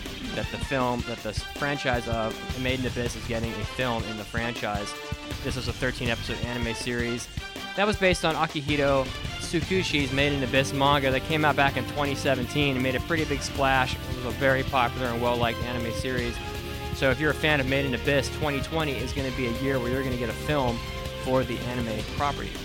And rounding us out today, a little Persona 5 news. It looks like Atlus has revealed another project for Persona 5 titled The Royal Project, and it's been listed online with a PlayStation 4 listing tag. Atlus says they're going to reveal more information about the project on April 24th, so we'll have to look forward to that. They also said that they revealed on Saturday that there is a 12th home video release of the original game anime adaptation, and it's going to include a special episode titled A Magical Valentine's Day. So if you're a fan of the anime adaptation of the game, which was on TV, they're getting another episode will be released as well. This was Mitsugi, and this was your anime news break. And once again, it's time to get back to the podcast.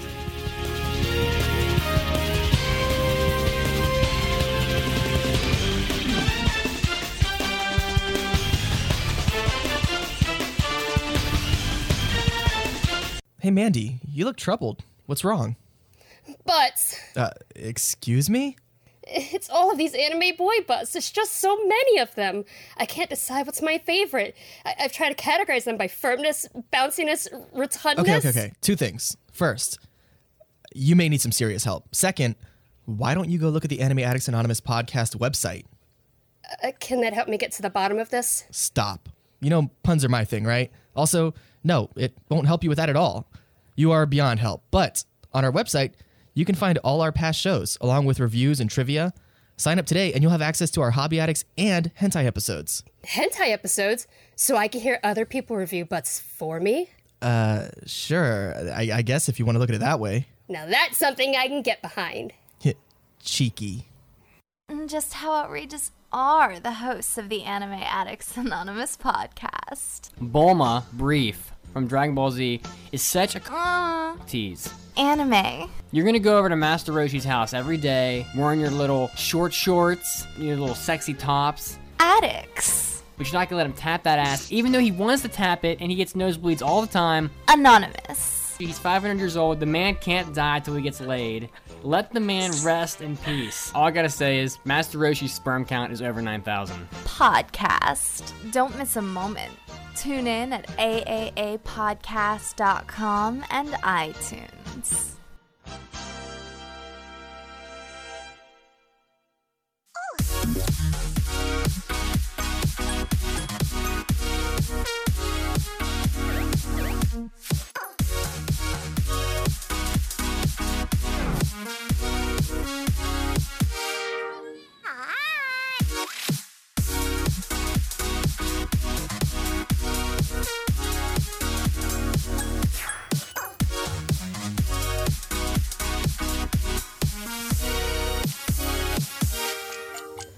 Oh, hi there, everyone.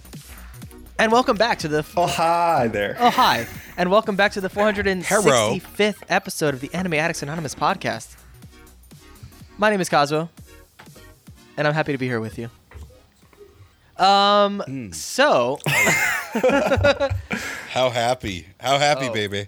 I am fully erect. No, um, Well, I hope so. You're Homo sapiens, so you know. Fully Homo sapien. Um, before we went on our news break, we asked an in-show weekly trivia question. Brains, did you know this? Are you aware of our in-show weekly trivia question? Yes, I I, am, and I actually do know the answer without looking at the at the document because Mitsugi said it so many times. In what decade was the classic film Akira set? The end. It was set in the 2010s, specifically 2019, because the 2020, or well, no, I think it was the 2019 Olympics was happening in Tokyo. No, it was it was they had it set up. 2020. Was it? Did they It- say it, was like 2020 coming next year, stuff like that. Yeah, that's Oh, right. So it's now. The time is now, guys. the time is now. We have to find so we'll see. Akira and all. Uh, I mean, I just I just want the motorcycle. Yeah. Can I just have the motorcycle? That's true. That would be awesome. if only. Uh, someone in the chat here said that I I believe it was Deb- Deborah Mandick. Shout out to Deborah. Says the beer run was the first time she watched this podcast, which I think was also the last time that I hosted it by myself. Um, I think if we've learned anything, That beer run took you so long. it was look okay. There's a 7-Eleven on the corner. All right, I was like, I'm gonna go to the 7-Eleven. I'm gonna run in. I know exactly what I'm going for. Hand the guy my car. Ba ba ba. Be back in like 10 minutes, if that. Unfortunately, I got stuck behind some old lady. Spoiler alert. There was some old lady who was like buying a bunch of scratch tickets, and I was like, "Great, this is fantastic." Those are the worst humans on earth. I'm sorry. Look, if old people or people who like specifically scratch-offs? old people that buy scratch tickets. All right, Okay, then I'm with Yeah. you there. okay, because it's like, yeah, no. oh, go ahead.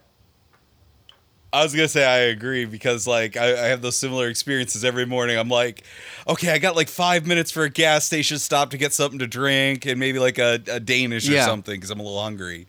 And I'll stop and then there'll just be some person there. Like I'll take uh Let me get number four. take a number two, Yeah. and a and a and a, and a seven. No, wait, not the seven, the eight. yeah, yeah. Yeah, the eight. And like it's like, oh, I It's like, hate Jesus you. Christ, get out of here! Why are you here? And then this, and then they scratch him off at the counter there because they don't have any coins. Oh, on that's the worst when they step to the side of the counter and Oh, scratch them off, and they try to get back and be like, "Oh, I won four dollars. Can I cash this out?" for um. Let's see. Uh, a seven yeah, yeah. and a two. the cycle, Dude, the I cycle literally of violence somebody. continues. I've never bought a scratch ticket in my life, but I've been given like a, a few of them. And on one particular like week, I was given two scratch tickets from different people. One from somebody at work and one from a friend of mine. They gave me scratch tickets, and I won like two dollars on one and four dollars on the other. And I took them into 7-Eleven. I was like, "Hey, I won like six bucks. That's pretty sick. All right." I was like, "Should I get more scratch tickets?" And the lady behind the counter was like, "No." She was just like, "Don't, just take the money." I'm like, "All right, that's fine." So, I don't know. Anyway, that has nothing to do with That's anime, entirely what we should. do. and I apologize.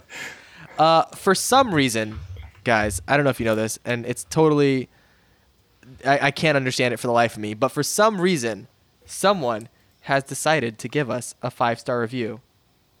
Now, if you'll excuse me, I will try to find the five star review drop. I'm sure it's on here somewhere, and I guarantee. While he searches I- for I it, would like- this is a oh, go ahead. person from the Discord. Oh, it is. I would like to say that this on our document, right, on the shared document that Mitsugi himself has created, it is called five star review, right?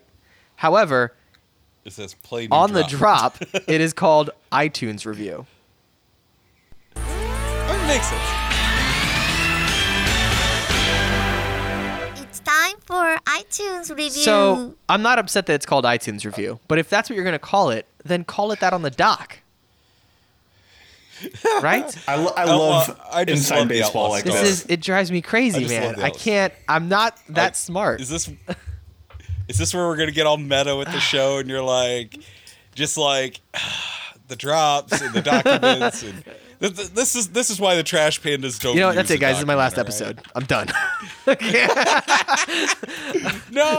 All right. So the five star review we have here, of course, we appreciate it so much when you guys head on over to iTunes and leave us five star reviews. It means the world to us. And uh, to celebrate that, we like to read your reviews on the podcast. Uh, we have one here that was written in by Mini Zira. Uh, would one of you like to read that one? I can. Go ahead. This podcast is very active and interactive, along with bonus features. It is everything you want from an anime focused podcast, and this group delivers with great topics. Oh, you're welcome. I don't have anyone to talk to about anime, and this podcast opens up discussion for the thing I love. The hosts all have a say, and neither one feels singled out. Thank you for making my anime addiction worse and making me feel like I belong.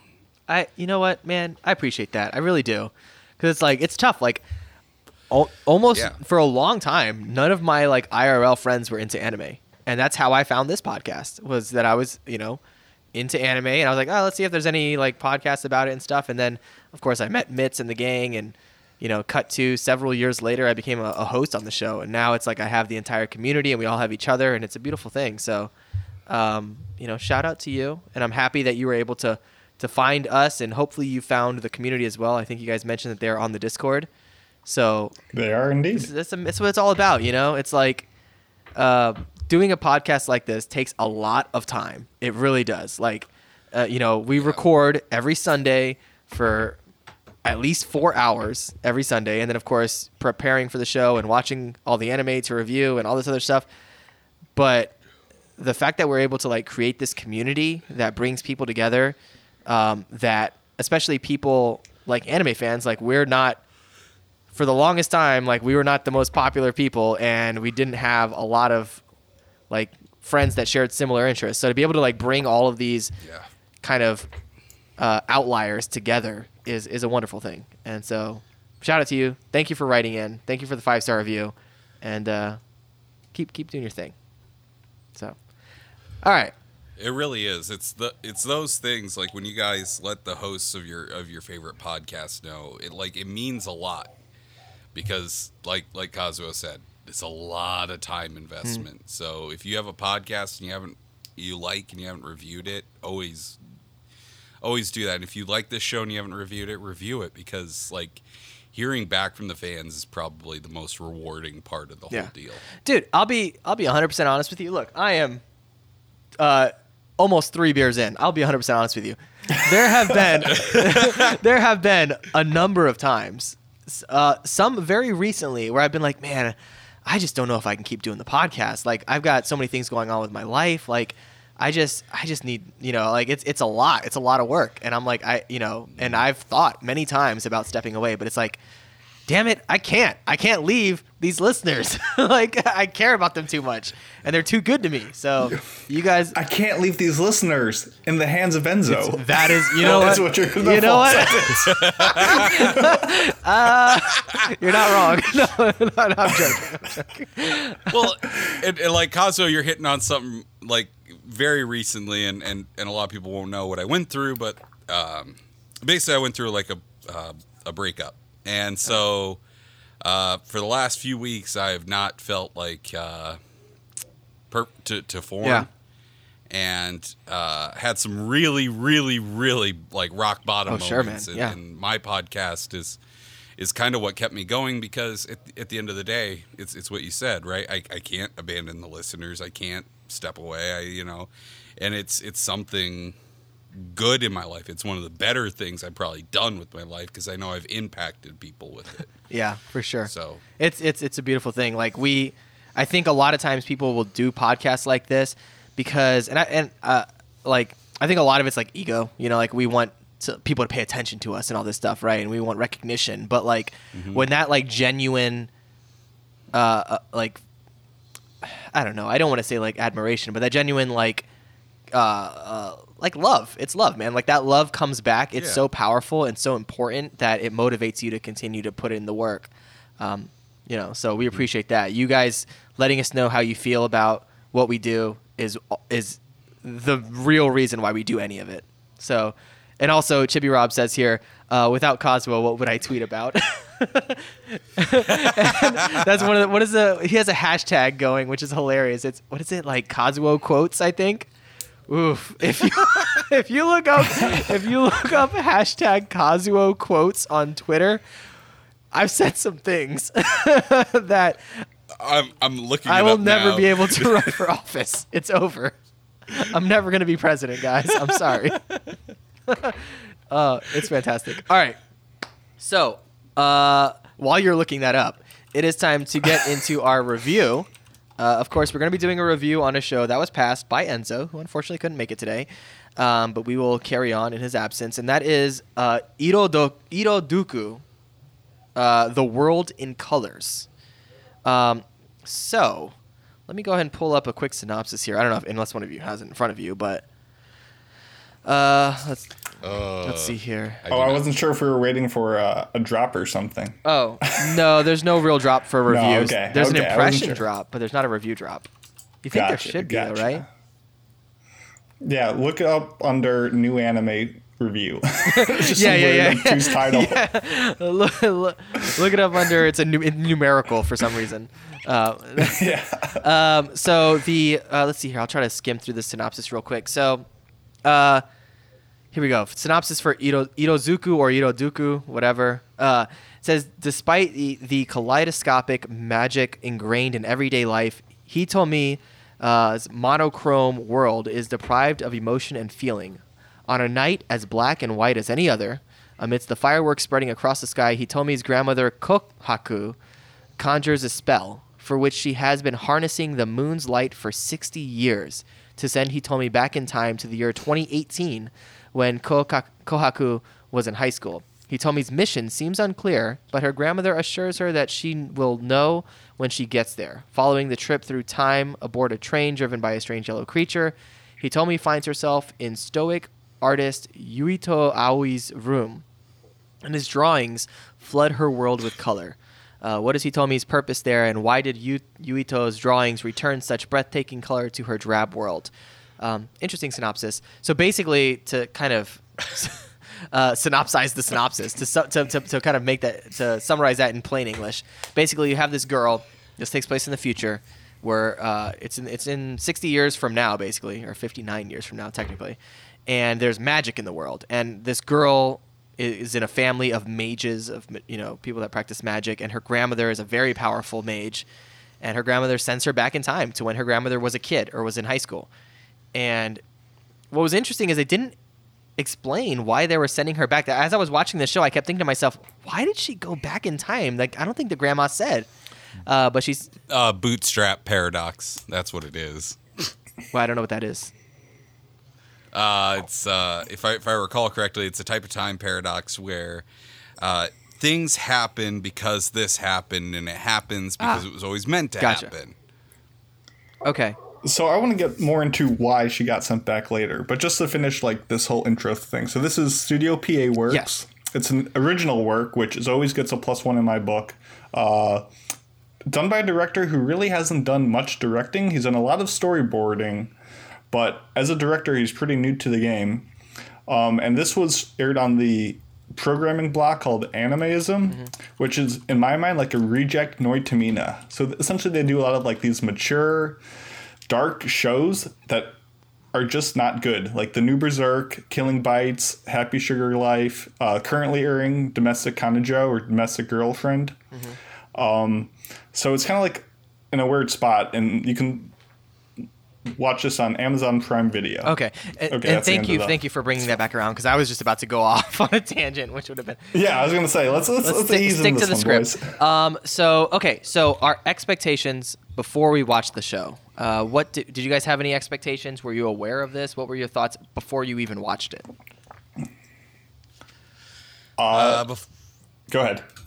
before I watched it, I was like, okay, it's PA Works, so it'll look nice, uh, but the story will probably be kind of hit or miss depending on the person. It's like my general thought process on PA Works is that it's not not at a shot at the studio. I mean, they just do they do gorgeous animation, but they also um, almost kind of take chances might be the right way to put it where they they want to try different things like things a little outside the norm um, not always but it just I mean, my favorite shows by PA Works are like Shirobako, Yes. Hanasaku Iroha, and The Eccentric Family, which is, side note, drastically underwatched. Go Oh, yeah. watch it. It's great. But like Rain said, these are all shows that are kind of, despite being basic in premise, are just a little bit outside the strike zone of like normal, typical shows and reach for some things that most other studios wouldn't try. But I didn't come into this with any knowledge of what it was. It wasn't a very popular or talked about thing. And I specifically tried not to look up any reviews or spoilers or just general talk around it before watching it. So I came in almost completely blind. Yeah. I also had no clue what the show was about. Um, I am a big fan of PA Works. I really like a lot of what they do. Um, so I, you know, I was a bit confident. Uh, although I will say, after watching like the PV and maybe even the first episode, I wasn't quite sure. I was like, mm, I don't know. That the, like just from from the initial like introduction, like the main character seems a bit bland, and I'm like, is this gonna? You know, it's like I'm like, is this gonna be one of those situations where the character, the main character, has no personality, and it's like, why am I even watching this? So that was kind of like my initial thought going into it. Um, you know, it was was I was confident with PA Works, but I was also like, mm, I don't know, I don't know. I, this is this is questionable. I don't know about. I don't know about that one, Chief. Um, so I mean, halfway through the first episode, yeah, I was thinking like this is gorgeous. This would be a great like one and a half hour long movie, Mm-hmm. but like the thought of thirteen episodes of it uh, did not sit well. yeah, I, I totally agree. Yeah. That was like my first impression. Um, so okay, so s- I agree. so spoiler free. We're still spoiler free. Spoiler free recommendation is wh- what if you were to recommend? Would you recommend this to someone? If so, what kind of you know fan would you recommend it to, and and why or why not without spoiling anything? uh, do you want to hear the good recommendation or the bad recommendation first? Uh, let's hear the good one first. Brains. Oh, oh, oh, oh, okay, okay, okay. Okay, all okay, right, okay. all right, all right. Uh, so if I had to recommend this anime to somebody, it would be somebody that liked a show like Orange. Okay. Yeah. Um, I like Orange. If you've seen Orange and you and you liked it, this show is kind of along the same veins, and it's not just because of time travel. It's it's because uh, they deal with these people, like all, all these people in this club, right? Remember, remember no are- spoilers. Just being, just letting you know. Yeah. No, yeah, yeah. So the the characters surrounding Hitomi um, are interesting, right? And and they do very good, real human moments throughout the show with them. And a lot like Orange, Hitomi is kind of as bland as the main character in Orange, but it's the characters around uh, her that kind of build up the show, and it has this kind of just this heartwarming element of of rediscovering yourself, and I think that's what it's what it's really good about, like discovering love for yourself, and then that's kind of what Orange kind of was in the same way. So if you liked Orange, you'll like this show. You have to like, you know, this uh, kind of a slow paced Yeah. show that has a you know just a good warm feeling the whole time that's the only thing i could think when i was watching it was just it has such a warm feeling Okay. How about you, Mason? Uh, so I was not a big fan of this. Uh, I guess to piggyback off the good things, I like how pretty much all the characters weren't like a quote unquote trope character like you often see. There was a full cast, but they were all very realistic people. Um, the visuals were solid 80% of the time. They were spectacular, they were gorgeous. The voice acting, the music were all pretty solid. I don't think I could recommend this show to almost anybody. I thought it was unbelievably drab, and if you want stuff in this style, there's a hundred other shows I would think I'd recommend first. Wow. So I wasn't I wasn't too hot on it. Wow. okay. Okay. Interesting. a little bit of spice Yeah. Yeah. Yeah. Okay. No, that's really I. I'm, I'm, I'm putting on my thick boots and my No, flame dude, retardant cannot- pants because this this is about to be roasted. I cannot wait to get into this. This is this is gonna be a really interesting review. yeah Um, because my spoiler-free recommendation is that I absolutely love this show. Like this is gonna be a, yeah. this is gonna be fascinating. Like I, I mean, I I think yeah, the main character can certainly be perceived as bland, um, but I think that has to deal with a lot of her psychology, which we'll get into uh, in the spoilers. Um, and I think it makes sense for her character. Um, dude, and I don't know, maybe maybe there's like some personal bias, um, but I really enjoyed how the characters developed and what they went through, and the ultimate resolution. Like that really like touched me, and I was like, this is this is beautiful. Like I love what they did here. I thought the show was gorgeous um, in appearance, um, as far as animation and art and all of that. I thought the music was fantastic. I just, I truly enjoyed it. I think it. De- I definitely would have to say if I were to recommend it to someone, it would be someone who is okay with a much slower paced show that is really just a character study. Definitely for sure. You know, if you're looking for anything, you know, quick paced or action packed or, you know, anything like that, this is not the show for you. This is this is a show that is about people dealing with their emotions. And and I thought they did it in my estimation, I felt like they did it very well. And I absolutely enjoyed it. Um, so I would certainly recommend it if it sounds like something that you would be into. But so so those are our spoiler free recommendations. So now I want to give everyone listening a few seconds here. We are going to get into spoilers. Um, and this sounds like it's going to be a really interesting one because we are all over the spectrum on it. Um, but if you do not want spoilers, you've heard w- our- whether or not we recommend it. So either go watch it or don't go watch it. Uh, but yeah, so let's get into it. So oh, oh, hold on, there's a drop for this. I think uh, there's a spoilers. Yes, there is. Drop. Spoilers are coming. Right, right, right, right, right, right, right, right, right, right, right, right. Let's see. He's like, I'll find it Cool, cool, eventually, cool, cool, cool, motherfucker. cool. Uh, Cool, cool, it's around here somewhere. No doubt, no doubt, no doubt, no doubt. Uh, is this it? Spoilers are coming. Yeah. Oh my god! Nice. Okay. cool. Um, all right. So now we are getting into spoilers for Irozuku. Uh, let's discuss the story. Can, Oh, what, were you, okay. what was it, Enzo? Or, no, sorry, Uh, I was Enzo. Uh, the- brains. Why did I call you Enzo? Listen. Listen, I have a much more baritone Enzo has a pretty baritone Enzo, voice, bro. alright? His voice is deep. You know, I'm just saying. I, I, I, don't know. I, I think if you matched us deepness to deepness, How would you know what? I've always wondered because I, you know, you you listen to yourself speak, and it's like you can't really tell how you sound to other people. If you were to describe my Oh. voice, what would it be described as? Listen, you just need to start learning how to edit the podcast. You'll know exactly. I'd rather not. I try not to listen to the Um, podcast. So you have like a, a mid to low range voice is what I would call Okay. it. Uh, it's got um, good mid peaks. Oh. So your voice, I would edit with something more like a like a light downward expander. Uh, This is like really I got good mid peaks. I'm gonna put that on my Tinder bio. Yeah, yeah, you got good mid peaks. And, Hey yo, uh, baby, I got good so, mid peaks. is that what you're looking for? No. you got you actually have a really good voice for radio because you have one of those um, voices that sits down low enough and that's rich enough that has like the the texture you want. Yeah, for, like, okay. You're just gonna listen to somebody talk. But you also have the mid-range peaks that allow you to just kind of take it off the edge, which is always good. Damn. so. All right. Wow, I was not expecting I was analysis. I was gonna say like, oh, what does your voice sound like? Well, you'd be like the best friend character in like an animated movie of like animals. God damn it. Like you're not you're not the main character dog, but you're his best friend cat who gets into some mischief. Dude, you know what, Mason?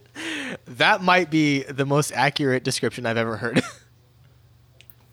That's what I'm here for. You know what, Brains? You were all technical with your mid-range peaks, but he really brought it home. He did. He's like, he you know did, that did, bunny did." rabbit in Zootopia? like what? That's you. You sound just like her. He's like, I just want you to know that's you. Okay. all right. So, all right. sorry. Sorry for the sidetrack, guys. Um, so, deeper discussion about the story. Let's get into the story of the show. Um, Yeah, we can start. The Yeah. Uh, so as we discussed, the grandmother ta- sends the girl back in time for no real reason that is apparent to us at the moment. But a Bootstrap reason that paradox. while she says she's sending her away with no reason, and then says, uh, "Don't forget, hold on to your friends here," and uh, uh, like contradictorily is sending her away from her friends at the same time. Which I Does thought she was say odd. hold on to your friends here, or does she say who just like hold on Not hold on to your friends? she's just like, "Oh, I'm taking you away from like your friends, maybe your boyfriend, your classmates. Uh, so bye bye." Yeah.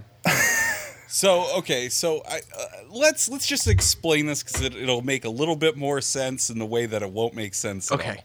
Sure. like this is a time travel show that operates off of the idea of a bootstrap paradox and a bootstrap paradox is basically uh, for those of you who don't know is it's just basically this theory of time travel it's a theoretical paradox After you explain this paradox, I want to discuss two other paradoxes. So let me know when you're done. Okay. okay it's when a it's when a person or object or like a piece of information is sent back in time but becomes trapped within an infinite cause and effect loop where the person object or whatever right has no discernible point of origin. There is no discernible point where it was decided she had to go back in time. She just always did so she always would. And so the idea is basically that the grandmother knew that for her to hang on to her friends and to do the best she could with her friends in the future and get past her trauma was to send her back because she saw her get over her mm-hmm. trauma. Yeah. And thus she came back and as it as it happens, right? She was able to, you know, just kind of she goes through this infinite loop of the mother the grandmother sends her back but also sends her there. And it's just this constant infinite loop that just exists. And the idea is that old phrase that you hear pull yourself up by your bootstraps. The paradox itself is self-fulfilling and self-contained. Mm-hmm. So no matter what, it will always happen because it must happen. I love that concept. I think that's brilliant. Like I'm, like, I feel like time travel shows can often get really funky and weird and stuff like that, and but I feel like this is so like tight and like they don't overcomplicate it. Like I feel like this is just really well done. Right. Um, there are other. Yeah, nothing about the t- nothing about the time travel in this show like hurt or I thought detracted away from Yeah. what it was trying to tell. There are other paradoxes. There's the grandfather paradox, which is the one that uh, if you send your yourself, if you go back in time and kill your grandfather, is it even possible? Because then, if he, if you killed him, then you would never exist to go back and kill him. So that's one paradox. Uh, then there is my paradox that I was thinking about the other day, which is Oh no. what would happen Oh god. if you went back in time, right? To when Where's the 18 plus drop? I know it's just gonna I'm feeling it. I'm feeling it. we don't have one. We don't have one. Um, what would happen? Hold on. You know, we have some. We have all kinds of drops in here. Hey, let's. Uh, what? What are all these? What if you Oh were my your own grandfather? Is that No. what you're going to say? No, it's worse. it's so much worse. Uh, what's, what happens if you go back in time? Uh, let's say to when you're 17 years old, and you have sex with your 17 year old self. oh god. What is that? It's masturbation. Is it End of story. masturbation? I- I Is it pedophilia? I think so. Is it? I don't know. I I think it's I think it's masturbation. Let's let's go with the nicer version of it. Makes me feel better about my time traveling. if your 28 year old self goes back in time and has sex with your 17 year old self, I don't know. I don't know. it's like This uh, is ooh. Well, since there's since everyone No, else it- is sharing paradoxes, uh, I have a completely unrelated, pointless paradox, but I wanted to share it because it's my favorite paradox ever, and it makes Okay. sense. what's So that? it's called Simpson's paradox, Uh-huh. and it's a Oh, statistical probability thing. Uh, but all you need to know is that when you take two different data sets and then combine them, uh, the results are different. So essentially, here's a common example: take batting averages in baseball. You can have player A and player B. Oh boy, we're about to get. Player player yeah, player A can have a higher batting percentage in one year, Uh-huh.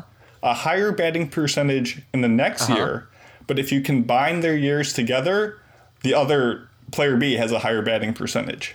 That So you have these two different data sets where one has a higher batting average, but when you combine them, he has a lower one.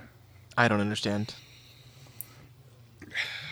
So essentially, it comes down to highly skewed counts or sets within each one, but it's fantastic. Go look it up. It's a fun time and it makes sense statistically, and it's the best paradox because it makes sense when you think I about feel it. like and isn't I feel like my paradox. I got. I've got- I feel like my paradox was I've got a comment about the. I've got a comment about the grandfather paradox. Okay. paradox. Wait, the grand. Okay. and it's a yeah it's it's a it's a it's a quote from from one of my favorite books uh the dresden files. And if you've read it you'll understand uh the joke. But at one point he asks this guy named Vadderung, who is secretly a certain god that you'll find out if you read the book I love how we're so off but he says hold on, hold on. I'm bringing he up says, statistical he says, paradoxes because it's more interesting than the show. he says he says like the grandfather paradox. He's like if I went back time back in time, killed my grandfather, would I even be born? And he's like, I think your grandfather would kick your ass. That's probably true. Dude, my grandfather was six four. I'm not messing with him. He's gonna beat the shit out. He's a, he was a like, six four black you in the belt. mouth. Just keep. Tr- He's gonna beat my ass. He was in the military. Just whoop your ass and then just walk away. Like, oh, that was a thing that Yeah. happened. that would not end well. Okay, all right. Sorry, I'm sorry, guys. I'm sorry for taking us off. Anyway, track. the story. The story. Paradox didn't offset anything, and boom, our main character Hitomi is transported back 60 years Mm-hmm. into 2018, uh, hanging out with her grandmother, who at the time is just normal high school student, except she's still on her way to being a huge magician, and uh, she's just not really sure why she's there, and she just has to make do. Right. Um. That's the, The synopsis. question is Hitomi a pedophile for wanting to bang one of the other characters? No, because they're the same age. They're the same age, but she's from 60 years in the future. Uh. Wait. No. No. No. Because if anything, that makes him older in the real When I went, timeline. no, wait, so- we're getting off topic. because my question is, 60 years down the road, does she hunt down this old man and try to fuck him? Oh, obviously, without 100%. question. All right, but that doesn't. No, it's off 100%. topic. So she sends her back in time, unsure why. We find out that Hitomi has like mad depression because her mom abandoned her, um, and she ca- We find that out like way late. yeah in the way show, late in the the show. way. Like we for some reason she can't Well- see color. She's like color blind, which color blindness is not like you can't see color. It's you can't see specific colors. You can't determine or distinguish. well, She has monochromacy, which essentially means it's all Yeah. shades of gray. It's all black and Yeah. whites. There's, it's not like red, green, one of those color got- blinds. she got dog vision. It affects like one. Yeah. Well, no, like it, it's actually like a very, very real thing. And and BCom uh, from the Nerd and Other Nonsense podcast, actually, and from the Discord, actually brought it up. I listened to one of his uh, episodic reviews of this, and he actually talked about uh, the fact that there this condition that she has actually does exist. Bro, I thought you were It about to say exists on, BCom uh, has it. I was like, holy shit, he hasn't. No, no, oh. no, no. I think it's like one in like every 33,000 people have it. Wow. Yeah, and it's it's super rare, um, but it's like really common on this one island because of a lot of interbreeding. Mm. But it's uh, and it's over. I think it's in the Pacific Ocean. The island is, and and so like it's it's, a, it's a real condition. and, and I've actually I've my my boss and uh, his brother who both work at the same company, right? They uh they both are colorblind and they describe it as roughly just seeing gray when it's those colors. Interesting. Like uh, he's like uh, one of them's uh, green blue colorblind. So whenever he looks out at like a grass field, we were working at a school, and he looked out at a grass field and he said, "It looks gray to me." Interesting. He like I just can't tell the difference between the colors. He said it's like it almost looks gray, but it's like he said it's it's weird because he can't tell the difference between the sky and the grass. So okay, so so she is monochrom monochrom. What is it? Monochromacy. She has mono. Essentially, it's monochrome. Right, she can only see gray and black and white and so forth. Um, but we don't know why. It's not explained until much much later on in the show. She goes back in time. She meets these the kids and the crew that her grandmother hung out with 60 years ago, and she meets her grandmother. Um, Well, let's let's mention real quick that they thought the one dude was banging her because they saw her climb right. out his when bedroom she when she teleports back in time, she teleports into the bedroom of some guy from the school that her grandmother went to, and so other kids see her like leaving out of his window in the morning and assume that he's hooking up with her, but she's like, you know, she just accidentally teleported there. Um, but she does end up meeting those kids and befriending them, and ultimately um, telling them where she's from, which I thought was a weird scene because she's like, "Hey, I'm from the future," and they're like, "Oh, word, cool." Like they immediately believe her. I, I- but then again, it is a She- it is a world in which magic exists, so maybe they're like, "Oh, maybe, yeah." She had more difficulty telling them that she couldn't see colors than she Right. did that she was from the future. Yeah. That that was dumb. That was dumb. Uh, Bertman from the chat uh, said that uh, you know he he brought up the fact that it it is medically exists, but he also gave a little bit of an explanation. The medical condition is when you have no cones or only one of the ty- three types of cones that color vision works on. Yeah. Um, So, So, so yeah, that's an interesting point, uh, Mason, about like her telling them that she's from the future. She was like, "Yeah, I'm from the future," and they're like, "Oh, okay, cool." But like her telling them that she's colorblind was like this massive ordeal that she couldn't espouse to them, which I, in in and of itself, just simply telling someone that I can't see colors is not a big deal. But when you consider the reason why she couldn't see it, and you understand like the depth of like that's her, it's it's symbolic. Like it's not literally her saying, "Hey, I can't see colors." It's her saying, "Hey, I am deeply depressed."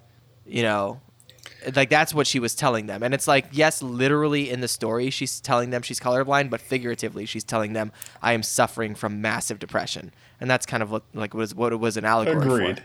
And that's incredibly difficult I will also say magic in this society, despite being magic, is very like laissez-faire. Like at the end of the show they have this big magic performance and all these adults go to it and they leave and they're like, "Hmm, how about magic these days? Sure is wild, huh?" yeah.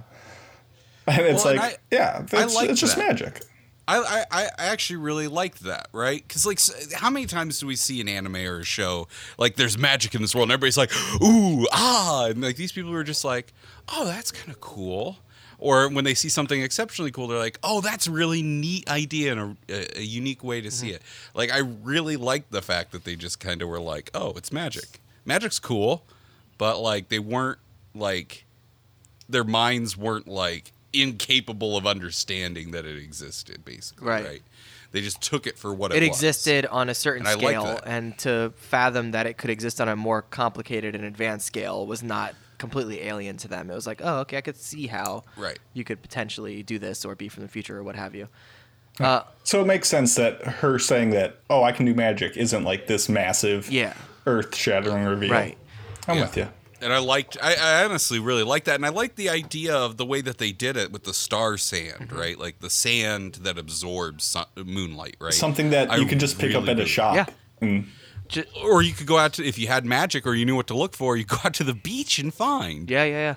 And and it can do a, a very like a there's a range of abilities. Like it could do something as simple as just create like a small light show, or you know, it could freaking stop time and do all this. You know, like there's I, I like that. I like the world Yeah. that they built. Um, I really appreciate like the story. I felt like it didn't give you the information you needed early enough. Like when you finally do realize that it's all an allegory for depression and it's all her dealing with her maternal abandonment issues, then it's like, oh, this all makes sense now. And it's like, why didn't you say that earlier? Because like this whole time I'm just like, why are you know, what is going on with this girl? Why is she this way? And then finally when they tell you, I it makes sense. I, I agree really- with your really point about not element. saying things earlier. For example, they constantly she constantly is saying, "Oh, I hate magic. I don't like Mm-hmm. it." And I could never tell is it because you suck at it because you don't practice at it or is it because your grandmother is some weirdo Yeah. who like They forces don't tell it you. They don't upon tell you? you. or is it so, or is it something else that like the deep-seated emotional scar that has like triggered her upset with Yeah. like they just don't say Yeah. it Until like Well, but they even because gave- Nine yeah, episodes in. until later Well, and they they really gave real imagery to that scarring, and and I I think that you know, you're you're right, Kazuo. Like I, I 100% agree. Like the, the fact that it's an allegory for depression, right? So I, like I've I've dealt with my own forms of it, and and to those who who are suffering from it, no, you're not alone, and and that people are out there and want to help you when, but take it at your own pace. Right. Don't force yourself. And I think that that's what was really well done in this anime is they wanted Hitomi to take it at her own pace, right?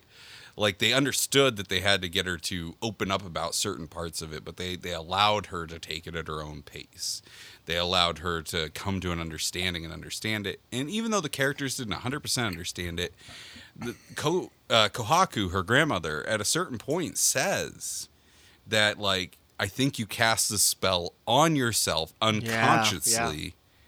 And and that's that's why that's what's going That- on. And which makes so much sense right? You're um you know fighting like I, i've been fighting with depression the last Mm-hmm. few weeks. And and one of the things that i noticed was just like how much less I appreciated everything Yeah. in the world. You know, I'd look outside and there'd be green grass, or well, there's not really green grass, but you know what I mean. There's some green Right, grass right, right. now. The but- grass is always grayer on the other side. If you can't Yeah, see yeah. colors, sounds like everyone's like- equal to me.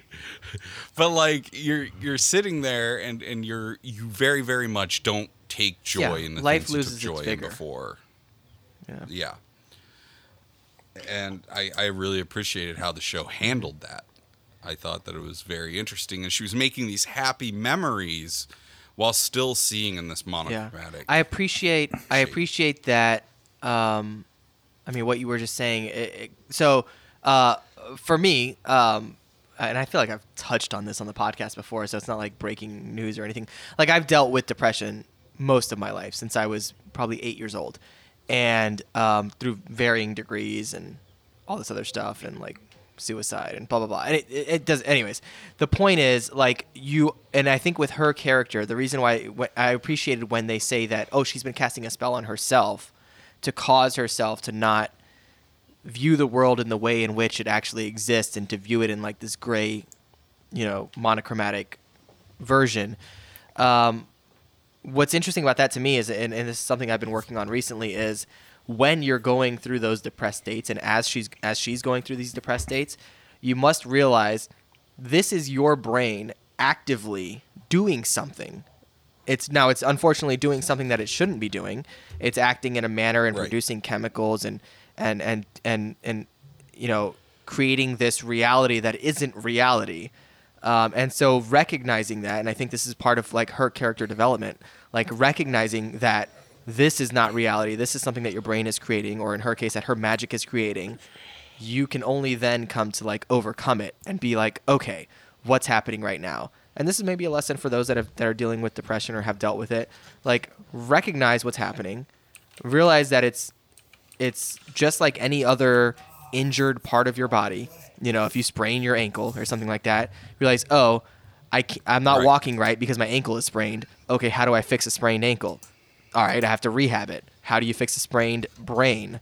Okay, do specific things to help rehab it, and there's a number of things you can do.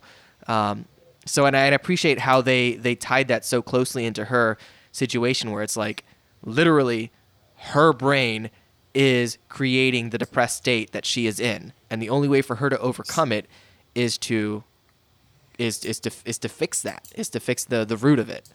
Um, so they've really nailed it, in my opinion, like what it is to deal with depression. Well, and not and and not to like be all preachy and go on like a PSA, but like this is something that's very important to me. Like I've lost um I've lost a lot of military friends to some of this. Um and and and the the thing is, and this is the thing I tell everybody, don't be afraid to seek help ever. Like if it's like you said, you have to rehab, and sometimes that means taking an SSRI for a little while or getting an anti-anxiety pill to help you get through the day, right? Like maybe you just can't handle some of your interactions, and you're just like, okay, I need, I just need to feel like I can calm down a little bit. When you feel that racing in your chest and that tightness, and you you don't know what to do, that might be anxiety, and and, and to talk to a doctor. Um, you know, you should never be afraid to seek help. yeah, and I, I appreciate it. And not not not to be too preachy, but a PSA. Uh, Hitomi's character design is atrocious, and I hate it so much. Her eyes, her eyes are so far apart, and her ears are forward and way too low, and she has like no nose, and it's all like muted tones, so she looks like one big undefined on. amorphous blob on, who got- can't do anything. Oh, God. She's so Oh, awkward. I gotta look she just up. can't handle it. It is disgusting, and like all these big reveals fail because she'll be like Dude. reacting with like a, a stunness every time something happens. Oh, I went back in time six years. What's going on? I don't know what a band-aid is. What's going on? Like, there's no sense of scale to how daft she is. I don't know It's what a so Band-Aid is. Frustrating. Oh my goodness, she is so unbearable. Dude, her, okay, her character design is a little, you know, Weak. it's Weak. Is that the I word you're mean, looking it's- for? Why does she get to wear a different colored ribbon this whole time? she Like, has one why? expression. it's, it's true. okay, that's fair. And like, It's- Hitomi's I do like, my biggest. I do like a lot of the show. clothes designs. I like that the uh, the clothes like don't fit too tight. They're not too revealing. They're way more realistic. Sure, the shirt, the skirt's a little short. the skirts are a little th- short. Whatever it happens. Uh, there's that Tsunami senpai. Essentially, the the senior guy or senior girl who the main character visits, who has that art exhibit. She wears the same thing every single time she appears. Hmm. Uh, to be fair, it's a great outfit, so I would too. But besides that, the clothes that's are great. fancy People outfit. designs, eh, whatever. I, I like the glasses that constantly get the lens flare of light. Uh, that was great. But uh, no, the main character, her design is gross. Okay. I mean, hate it I wouldn't say it's gross. I would say It's- it's simple. Sure, sure. Okay, it's yeah, all right. But you know what, man? Like everything else in the show is so pretty to look at. Like the, I mean, it, the characters aren't. Oh yeah. I agree. For the most part, especially the food, the backgrounds, Yeah. uh, a lot of like the practical effects with the lights were really good. There was a few CG characters, but I I don't hold that against them. And I do like the art within the show too. Right. I thought those those were all pretty well done. Both the the pictures, um, the pictures actually of them like with the camera, so you could see all like the little details of like the date, time, roll number, all the kind of info you get when you look at the picture on your camera screen, and like the the paintings inside. I thought those were all really solid. Yeah. Well, I think I think something that this show has going for it, like well above and beyond. Like I, I think the story's good, right? Um, and, and and we could bounce back that. I think the characters around Hitomi are interesting, right? All the characters. Um, and BCom said something to me before before we started recording. He said, uh, "What I what I hate in the show is how unrealistic the characters are, and that everybody had someone except Kohaku, and she was the cutest of all of them. Which one was Kohaku? His her grandma, grandmother. oh, the grandmother was awesome. She, she finds someone obviously. right? She, she was the best Well, yeah. part of this show besides um, Yuto's mom.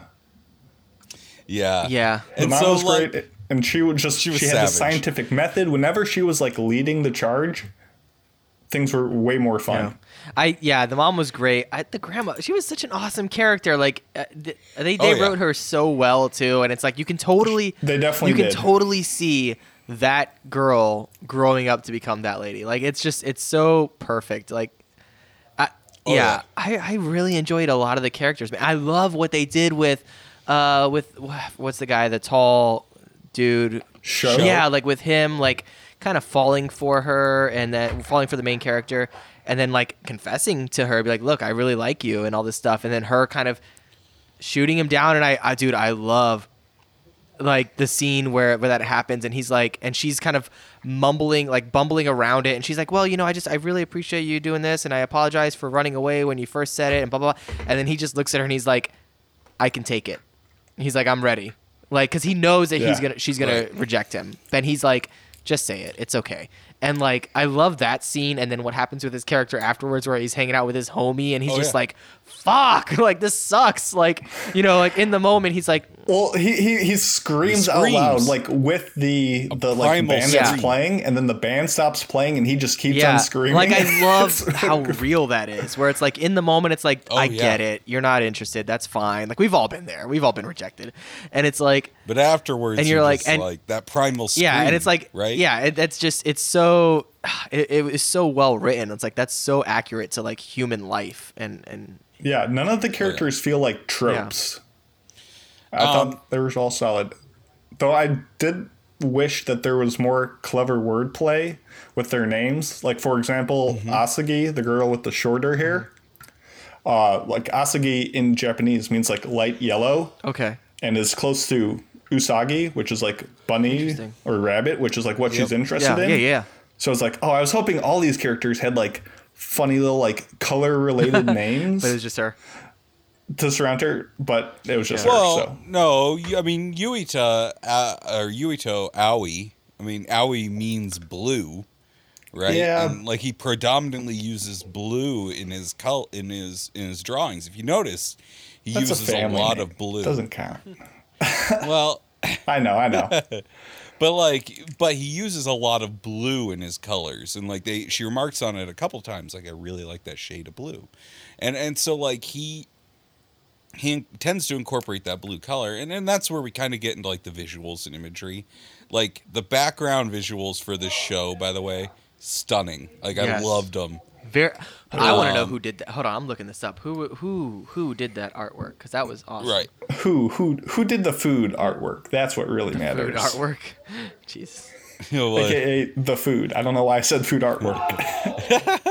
but like but the the backgrounds like in the future and you could see how the city had transformed from the past to the future especially when you got to see it in color through her eyes with the the fireworks at the end of the show right like there was there was so much to that that that I really really enjoyed and I really appreciated a lot of things like the places that he sat down and stuff like it looked like very very real life imagery things that I would see so um, when I lived in Japan. So the art right? director Like- on the show uh, was Kurumi Suzuki, Mm-hmm. who hasn't done really much of anything else other than background art on Sword Art Online Ordinal Scale, that movie. Uh, they did the background art on that, Hmm. but that's about it.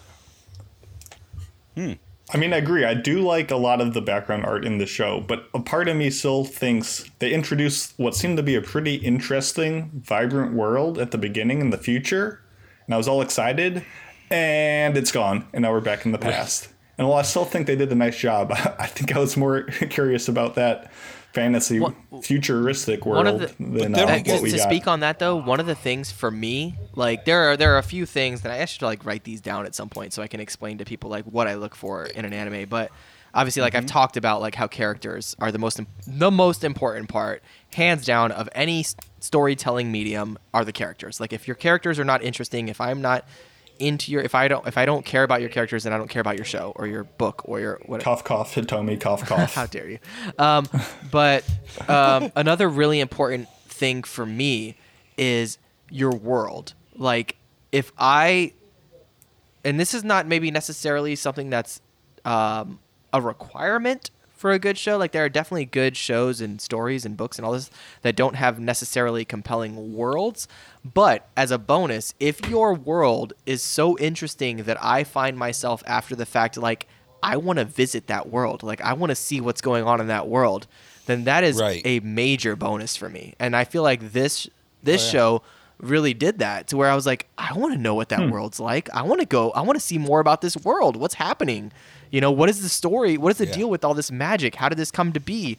You know, what what are the more advanced levels of magic that maybe we don't see because the story is revolving around a group of high school students? Like, who are the, who are the more like capable and powerful mages in the universe? Like, I want to know more about this world, and I find that that is something that just really draws me in, and and to me dictates whether or not a show is good or not.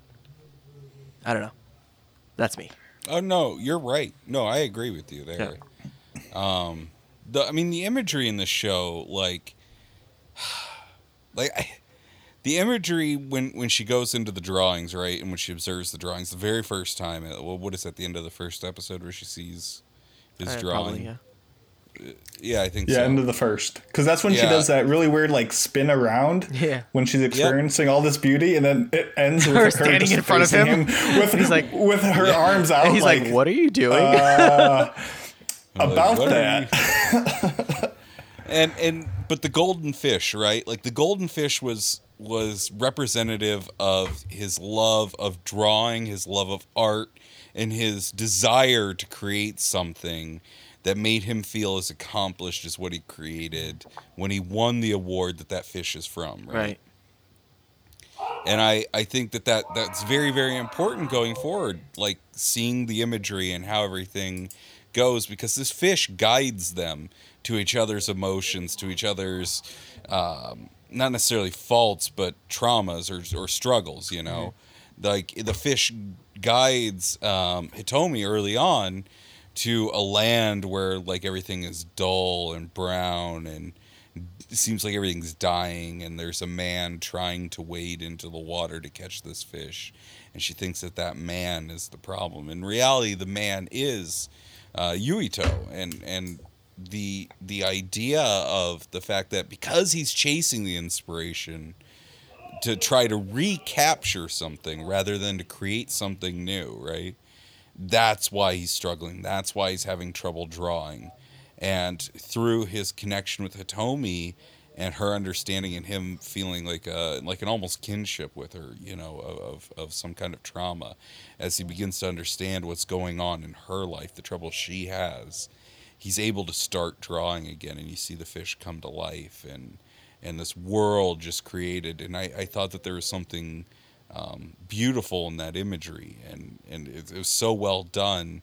Uh, and, and in fact, later later in the show, when he gets to go into Hitomi's mind, the fish, um, you know, kind of leads them in, and, and you see it kind of break through what looks like, you know, water. There's this ripple in the air, and uh, that's when she, he ends up in Hitomi's mind and in, in her past. And I thought that that was it was it was a really fascinating portrayal and she's drawing these these pictures of herself as a young princess and her mother as a queen right and the mother is crying and they're separated by this divide and he's like well why don't you take a boat or Yeah. take a rainbow bridge scene. or all these oh my god, I Uh, love that scene. when That she's like was so just great. flipping it away and then like eventually just turns away from Yeah. him. It, it's Yep. just Yeah. like, dude, Yeah. like I, I, I'm, and we're so long on this episode, but fuck it, I don't care. Whatever. Um, like, let Mitsugi yeah, he'll edit it. down. I'll go, whatever. It's not my, it's not my problem. Sorry, Mitz. I love you. Um, but like, I, again, like, and maybe it's, you know what? Maybe I may have to remove my bias because maybe I'm just so biased about this show because like I so relate to that. Like I have friends that deal with like depression in a similar manner that I do, and yet I always find myself being that person who's like, you know, like he was in that scene where he's like, "Oh, well, why don't you just take a boat or maybe a bridge or maybe a plane or like always trying to like help them to get to the other side of this like, you know, issue that they're dealing with." And so often, a lot of times people are just like, uh, you know, no, that's just not going to work. That's not that's not what it is. Like, you know, um, to give you an example without like telling you about people's lives, but like as an example, like a friend of mine who will never listen to this podcast, so I can totally say this. Um, you know, deals with a lot of similar things that I do, in as much as they have a lot of self-loathing issues, like where they just hate themselves and they think they're terrible and the worst at everything and ugly and can't do anything right.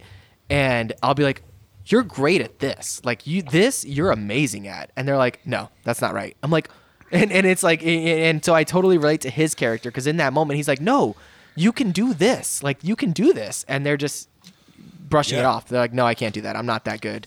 You're you're not seeing this right. I'm not capable of this." Mm-hmm. And it's just man, it's so perfectly written. Like I love what they did there. Like you mentioned, with how depression just skews your perception of the Yeah. world and how things really are. Like sometimes you need that other person to try to course correct. Right, right. Yeah, it's and and not even super forcefully just help you love yourself Mm-hmm. right and realize that you can do more than you think you can yeah, Um. and you know I'm lucky with that with like uh, Bullets, uh, my co-host, and and you know we've been friends for 18 years at this point, and so like there's there's an element to which. Uh, and or an element in the way that we speak where we can you know like hey you got to get back up on your feet. You got to figure your life out. But take the time. You need to. Just don't take too much time. And there's there's an element to that. And that that element of saying well yeah all these terrible things. Yeah okay. You know girl might not like you because of this or people at work might not like you because of this. But you you can do more than that. And and that's an, an important message. Yeah. Um, okay, we've gone a while on this. Uh, let's let's see. We have a couple other points here to touch on. Mu- the music. We talked about art and animation. I feel like quite a bit. Um, music in the show I felt was done very well. I think there were some. I thought it was solid. Yeah, there were some great. I mean, or, orchestral, orchestral, or, orca, Orchestral. There we go. I'm like, oh, that doesn't sound right. There was some great like orchestral pieces that I really enjoyed. Um, I felt like it added a lot to the emotion in a lot of scenes. I don't know if you guys agree with that, but I think they did quite well with that. Um, oftentimes, I feel like music can just be something that's largely ignored in a, in a lot of anime, where it's like, oh, was there music in that? Uh, you know, and you don't really pay much attention to it. But I feel like in this show they did it quite well. Yeah, no complaints Yeah. both with the the writing of it and just the overall production, the levels of it. They weren't intrusive, but you could always listen to it while like it, the anime gave the music room to breathe and get its themes across, the motifs and whatnot. So, no complaints. Brains. I so on the music specifically, I I tend to take notice of the music and to just kind of let it kind of envelop me with the scene if it works. Now that's not always the case, right? But I think with this show, it, it didn't feel like it detracted it. It didn't feel like it overpowered, which is a, a big thing. I can't say that anything from it was particularly memorable. Uh, and I and I hate to say that because it sounds like that means that it's bad, but it's not. It's just it went well with the scene, but it's not like um, like the One Punch Man, the Yeah. like guitar riff, or uh, Dance of the Curse from Escaflowne, or, or for those of you who are older anime fans, it's it's just something that existed and it played well, and I like soundtracks like that because there's there's a time and a place for something that kind of overpowers the scene and forces you to remember it versus something that helps you feel like you are in depth with the scene and ingrained with the scene and able to explore it. Okay.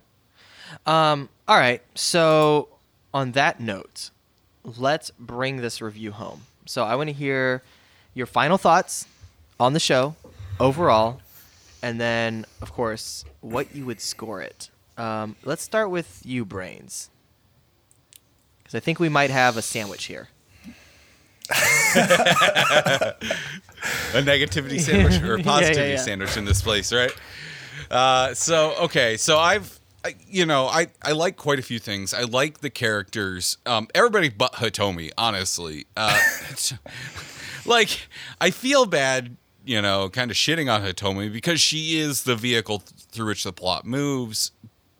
But they made her too withdrawn as a character, and you see her come out of her shell throughout the the show, but it's not enough. I felt like everybody else had clear likes and dislikes and clear personality traits, and Hitomi felt very bland, like the plot device, basically, right? Like she needed to exist in a certain way for them to convey the story they needed to tell. And that's not necessarily um, a game ender for a show. I think that the art in this show is stunning, particularly any scenes that involve her seeing color.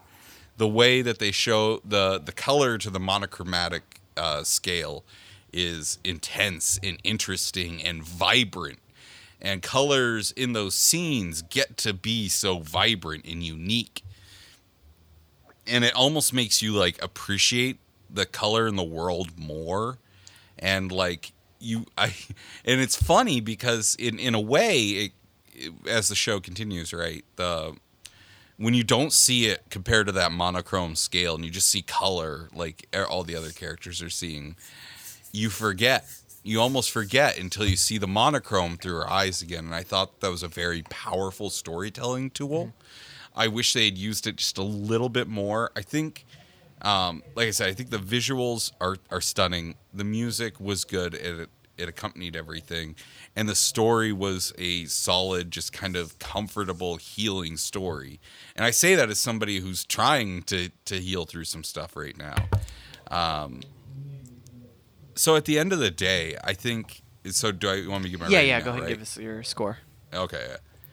Uh, at the end of the day, I want to give this show, and and it might be a bit high, but I, I'm not sure. But I, I really enjoyed the show, and I thought that it did a lot of good things. I'm gonna give this show a solid four out of five. Uh, flying dreamfish. Okay. All right. Awesome. Solid score. Um, all right. So Mason. Final Okay, thoughts and score. Good part of the sandwich here, Yep. boys. The meat Yep. of it. so overall, this anime avoided a lot of traps and downfalls that I really hate. There wasn't extended scenes of miscommunication. There wasn't characters holding in their feelings for seasons on end. Things come up and they address them in a timely manner. Most of the characters I pretty enjoyed. The club felt very real there was a lot of things that were just really interesting about it. Like there was a lot of like boys wearing skirts with the boys tennis club. There was a lot of gender bent like plays and like the cafe had gender bent stuff. It, there was just it was a unique thing. There was every single episode had a couple moments of something that I was really into, whether her being in the pool spraying the water and that created a rainbow and the irony of someone who can't see and appreciate hmm. them creating one. Like there was a lot of little moments that I appreciated. There was some sick JoJo posing in episode 8. Like yes, there was. Yes, there was. But at the end of the day, there was probably, as great as those moments were, they were so few and far between. I would say maybe 30 seconds of each episode I was really impressed by. There was only one shot in the entire show that had like a cool, dynamic, interesting angle. Episode 5, when they're at the photography center and it's like showing the father looking up at his daughter in like the upstairs window. That was the only instance of like a cool interesting shot, which was weird considering the director was a storyboarder. And yes, the visuals were great, but at the end of the day, Hitomi was such an awful vehicle for the story to be told through that it really put me off. So if you were to ask her to say how many colors were on a color wheel, she would say two, and that's when I'm going to give it out of five. Ooh, Okay. Okay. Okay. Nani? All right. That's fair. Um. All right. So, all right, I guess that's my. Hold on. Let me do some quick math here, real quick, to see what this is gonna end up with. uh, uh, uh huh. Okay. Um. So, I mean, I, I feel like you guys have said most of what needs to be said. I think this show, it was certainly a slow burn at first. Fortunately, it's only 13 episodes, so it's not like, you know, shows that go on seasons and don't give you what you're looking for. Uh, I think this show is a great allegory for depression. I think uh, when it's revealed uh, two thirds of the way through the show, which is unfortunately a bit too late in my for my taste, um, I agree. I think um, when it's revealed, though, it's so powerful. For and again, this is this is so personal. It's it's hard to like take my own bias out of it. Um, that it it's just it's so well done that uh, I, I feel like this is. I mean, if it weren't for the few flaws that it most certainly has, as Mason expressed, this would be damn near a masterpiece. Like this is to Yeah. me like something that you know you look at a show like Violet Evergarden talking about post traumatic stress syndrome, and it's like that is a must watch for anyone who has dealt with that. This is a must watch, in my opinion, for anyone who has dealt with depression. Um, and in that, with that being said, uh, I- I would give this four and a half out of five. I feel like it's almost a masterpiece. Um, it's really interesting that we have such a, a wide range of of uh, of opinions on it. But hey, that's that's why it's art, man. Like art is so subjective and it's so based on your life experiences and what you look for. So uh, with that being considered, uh, that averages it out to a 3.5 out of five, which is good. Um, you know, pretty solid score there. Now, all right, very cool, man. That was that was a good review, guys. Um, you know, special and, and uh, be, uh, uh, you know, brains. I always appreciate you being here. Um, but special yeah. shout out to Mason because this is Mason's first real podcast. Like he's never really done a podcast. Like, you know, you did a great job, Mason. Like for your your your Thanks, Oh, your fellas. Virgin Voyage. Um, I'm I'm glad I could pop your cherry. Oh baby. So um, you know, we don't really have time to go through. We have some a couple of uh, mailbag items here, but there's no time to go through that. We're so over, and I, and I apologize for those that hate long podcasts. Even though I think most of our listeners uh, love long podcasts. So you know, hey, if you do, this one's for you. Um, on that note, let's bring it home. Of course. Oh, and after this, just so you guys know, we're gonna record a hentai episode. Okay, I have two beers left. All right, and we're gonna watch something that might traumatize us for the rest of our lives. So if you have not already, Yes. go to aaapodcast.com slash join, create an account, sign up so you can get access to these hentai episodes because it's about to get weird. All right. I'll, I'll I'll say I'll say two things on Yeah. that. First, as a as a fellow podcaster, I have subscribed and have continued to subscribe uh, to that tier since I learned that it came out, and I love it. It's definitely worth it. I'm not saying that just because I'm on a few of the episodes. Like I really, really enjoy like the after parties, the anti episodes, the hobby, most of the hobby addicts.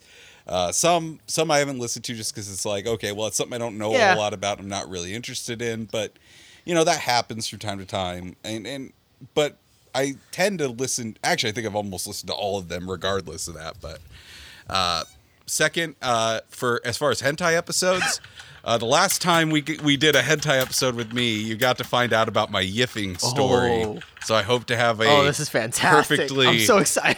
another great story for Ay, you. Dios mío. All right. So I so- promise it's it's a good time when brains is So around. definitely head to the website, subscribe, check that out. If you do, we appreciate it so much. But you know, even if you don't, we appreciate you guys listening. Again, you're the reason why we do this, and we love you. So thank you so much for tuning in. Um, of course, you can always find us on Facebook, facebook.com slash groups slash AAA podcast. And uh, we have a Discord server that you can join from the website. I do want to give Brains and Mason a chance to shout out whatever the hell they want to shout out. I know, Brains, you got a buttload of podcasts going on right now.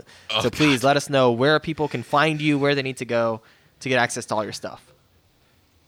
All right, so you can find my podcast, the Trash Pandas Watch Anime Podcast. It's structured uh, very similarly to this. You can find it on iTunes and like all your favorite directories, and our website is TPWA Podcast. Uh, took a lot of cues from Mitsugi early on, similar equipment, similar about everything. Uh, and I, I kind of changed up the format just a little bit, but it's mostly the same. So if you're comfortable with this show, you should find some level of comfort with the pattern. We run really long, about three to three and a half hours on average Nice. uh, and uh, including a, a, an impressions episode that went for six hours once. That was like a nightmare. Uh, but we we do some bonus episodes here and there. Trash Panda Theater, Trash Pandas Watch Ecchi, which is a live commentary uh, of of what we're watching, and we just kind of crack jokes at it, like Mystery Science Theater 3000. We need to do more of those, but the more important thing is that we are a member of the Anime Radicals Podcast Network, uh, which is with about four other podcasts Nerd and Other Nonsense, Reanimators, Recovery of an Anime Junkie, and Red Leaf Retrocast, who are all listeners of this podcast, and we enjoy and interact on, on the Discord. And we decided to do something that no other network does, we do ev- uh, blah, blah, blah, extra episodes to include uh, things like timely reviews of movies that aren't necessarily so timely, but we try.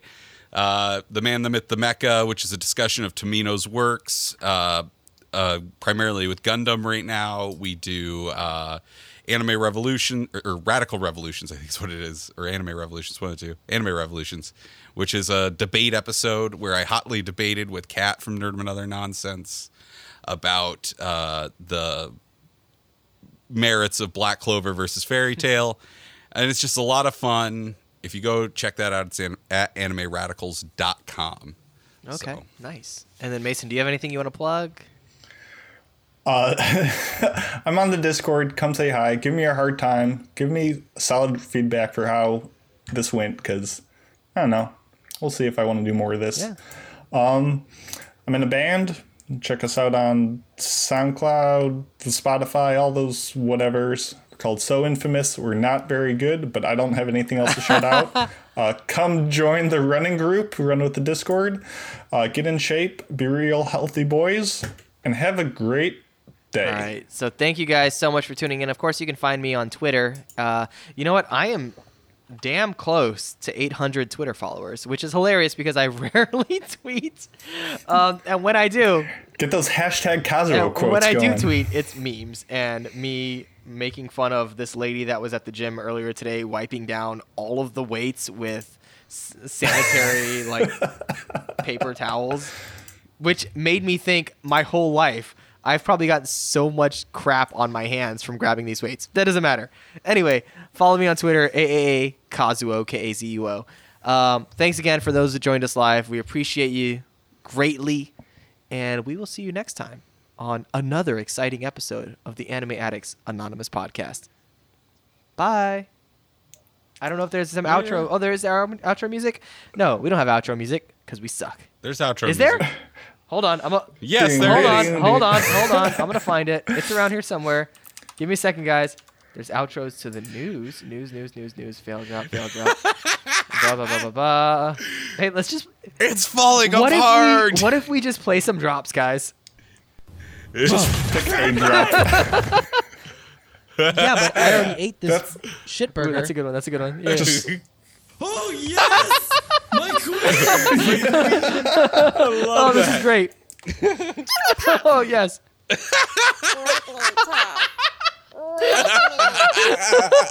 oh my god. Oh my god. This is awesome. we were doing so well. I don't know where the hell the outro drop is, man. It's over. It's over. Leave. Stop listening. Get out of here. Go. This is the music. This is the outro music. you don't have to go home, but you can't stay here. We're here. gonna record a hentai episode. now it's time to rock out.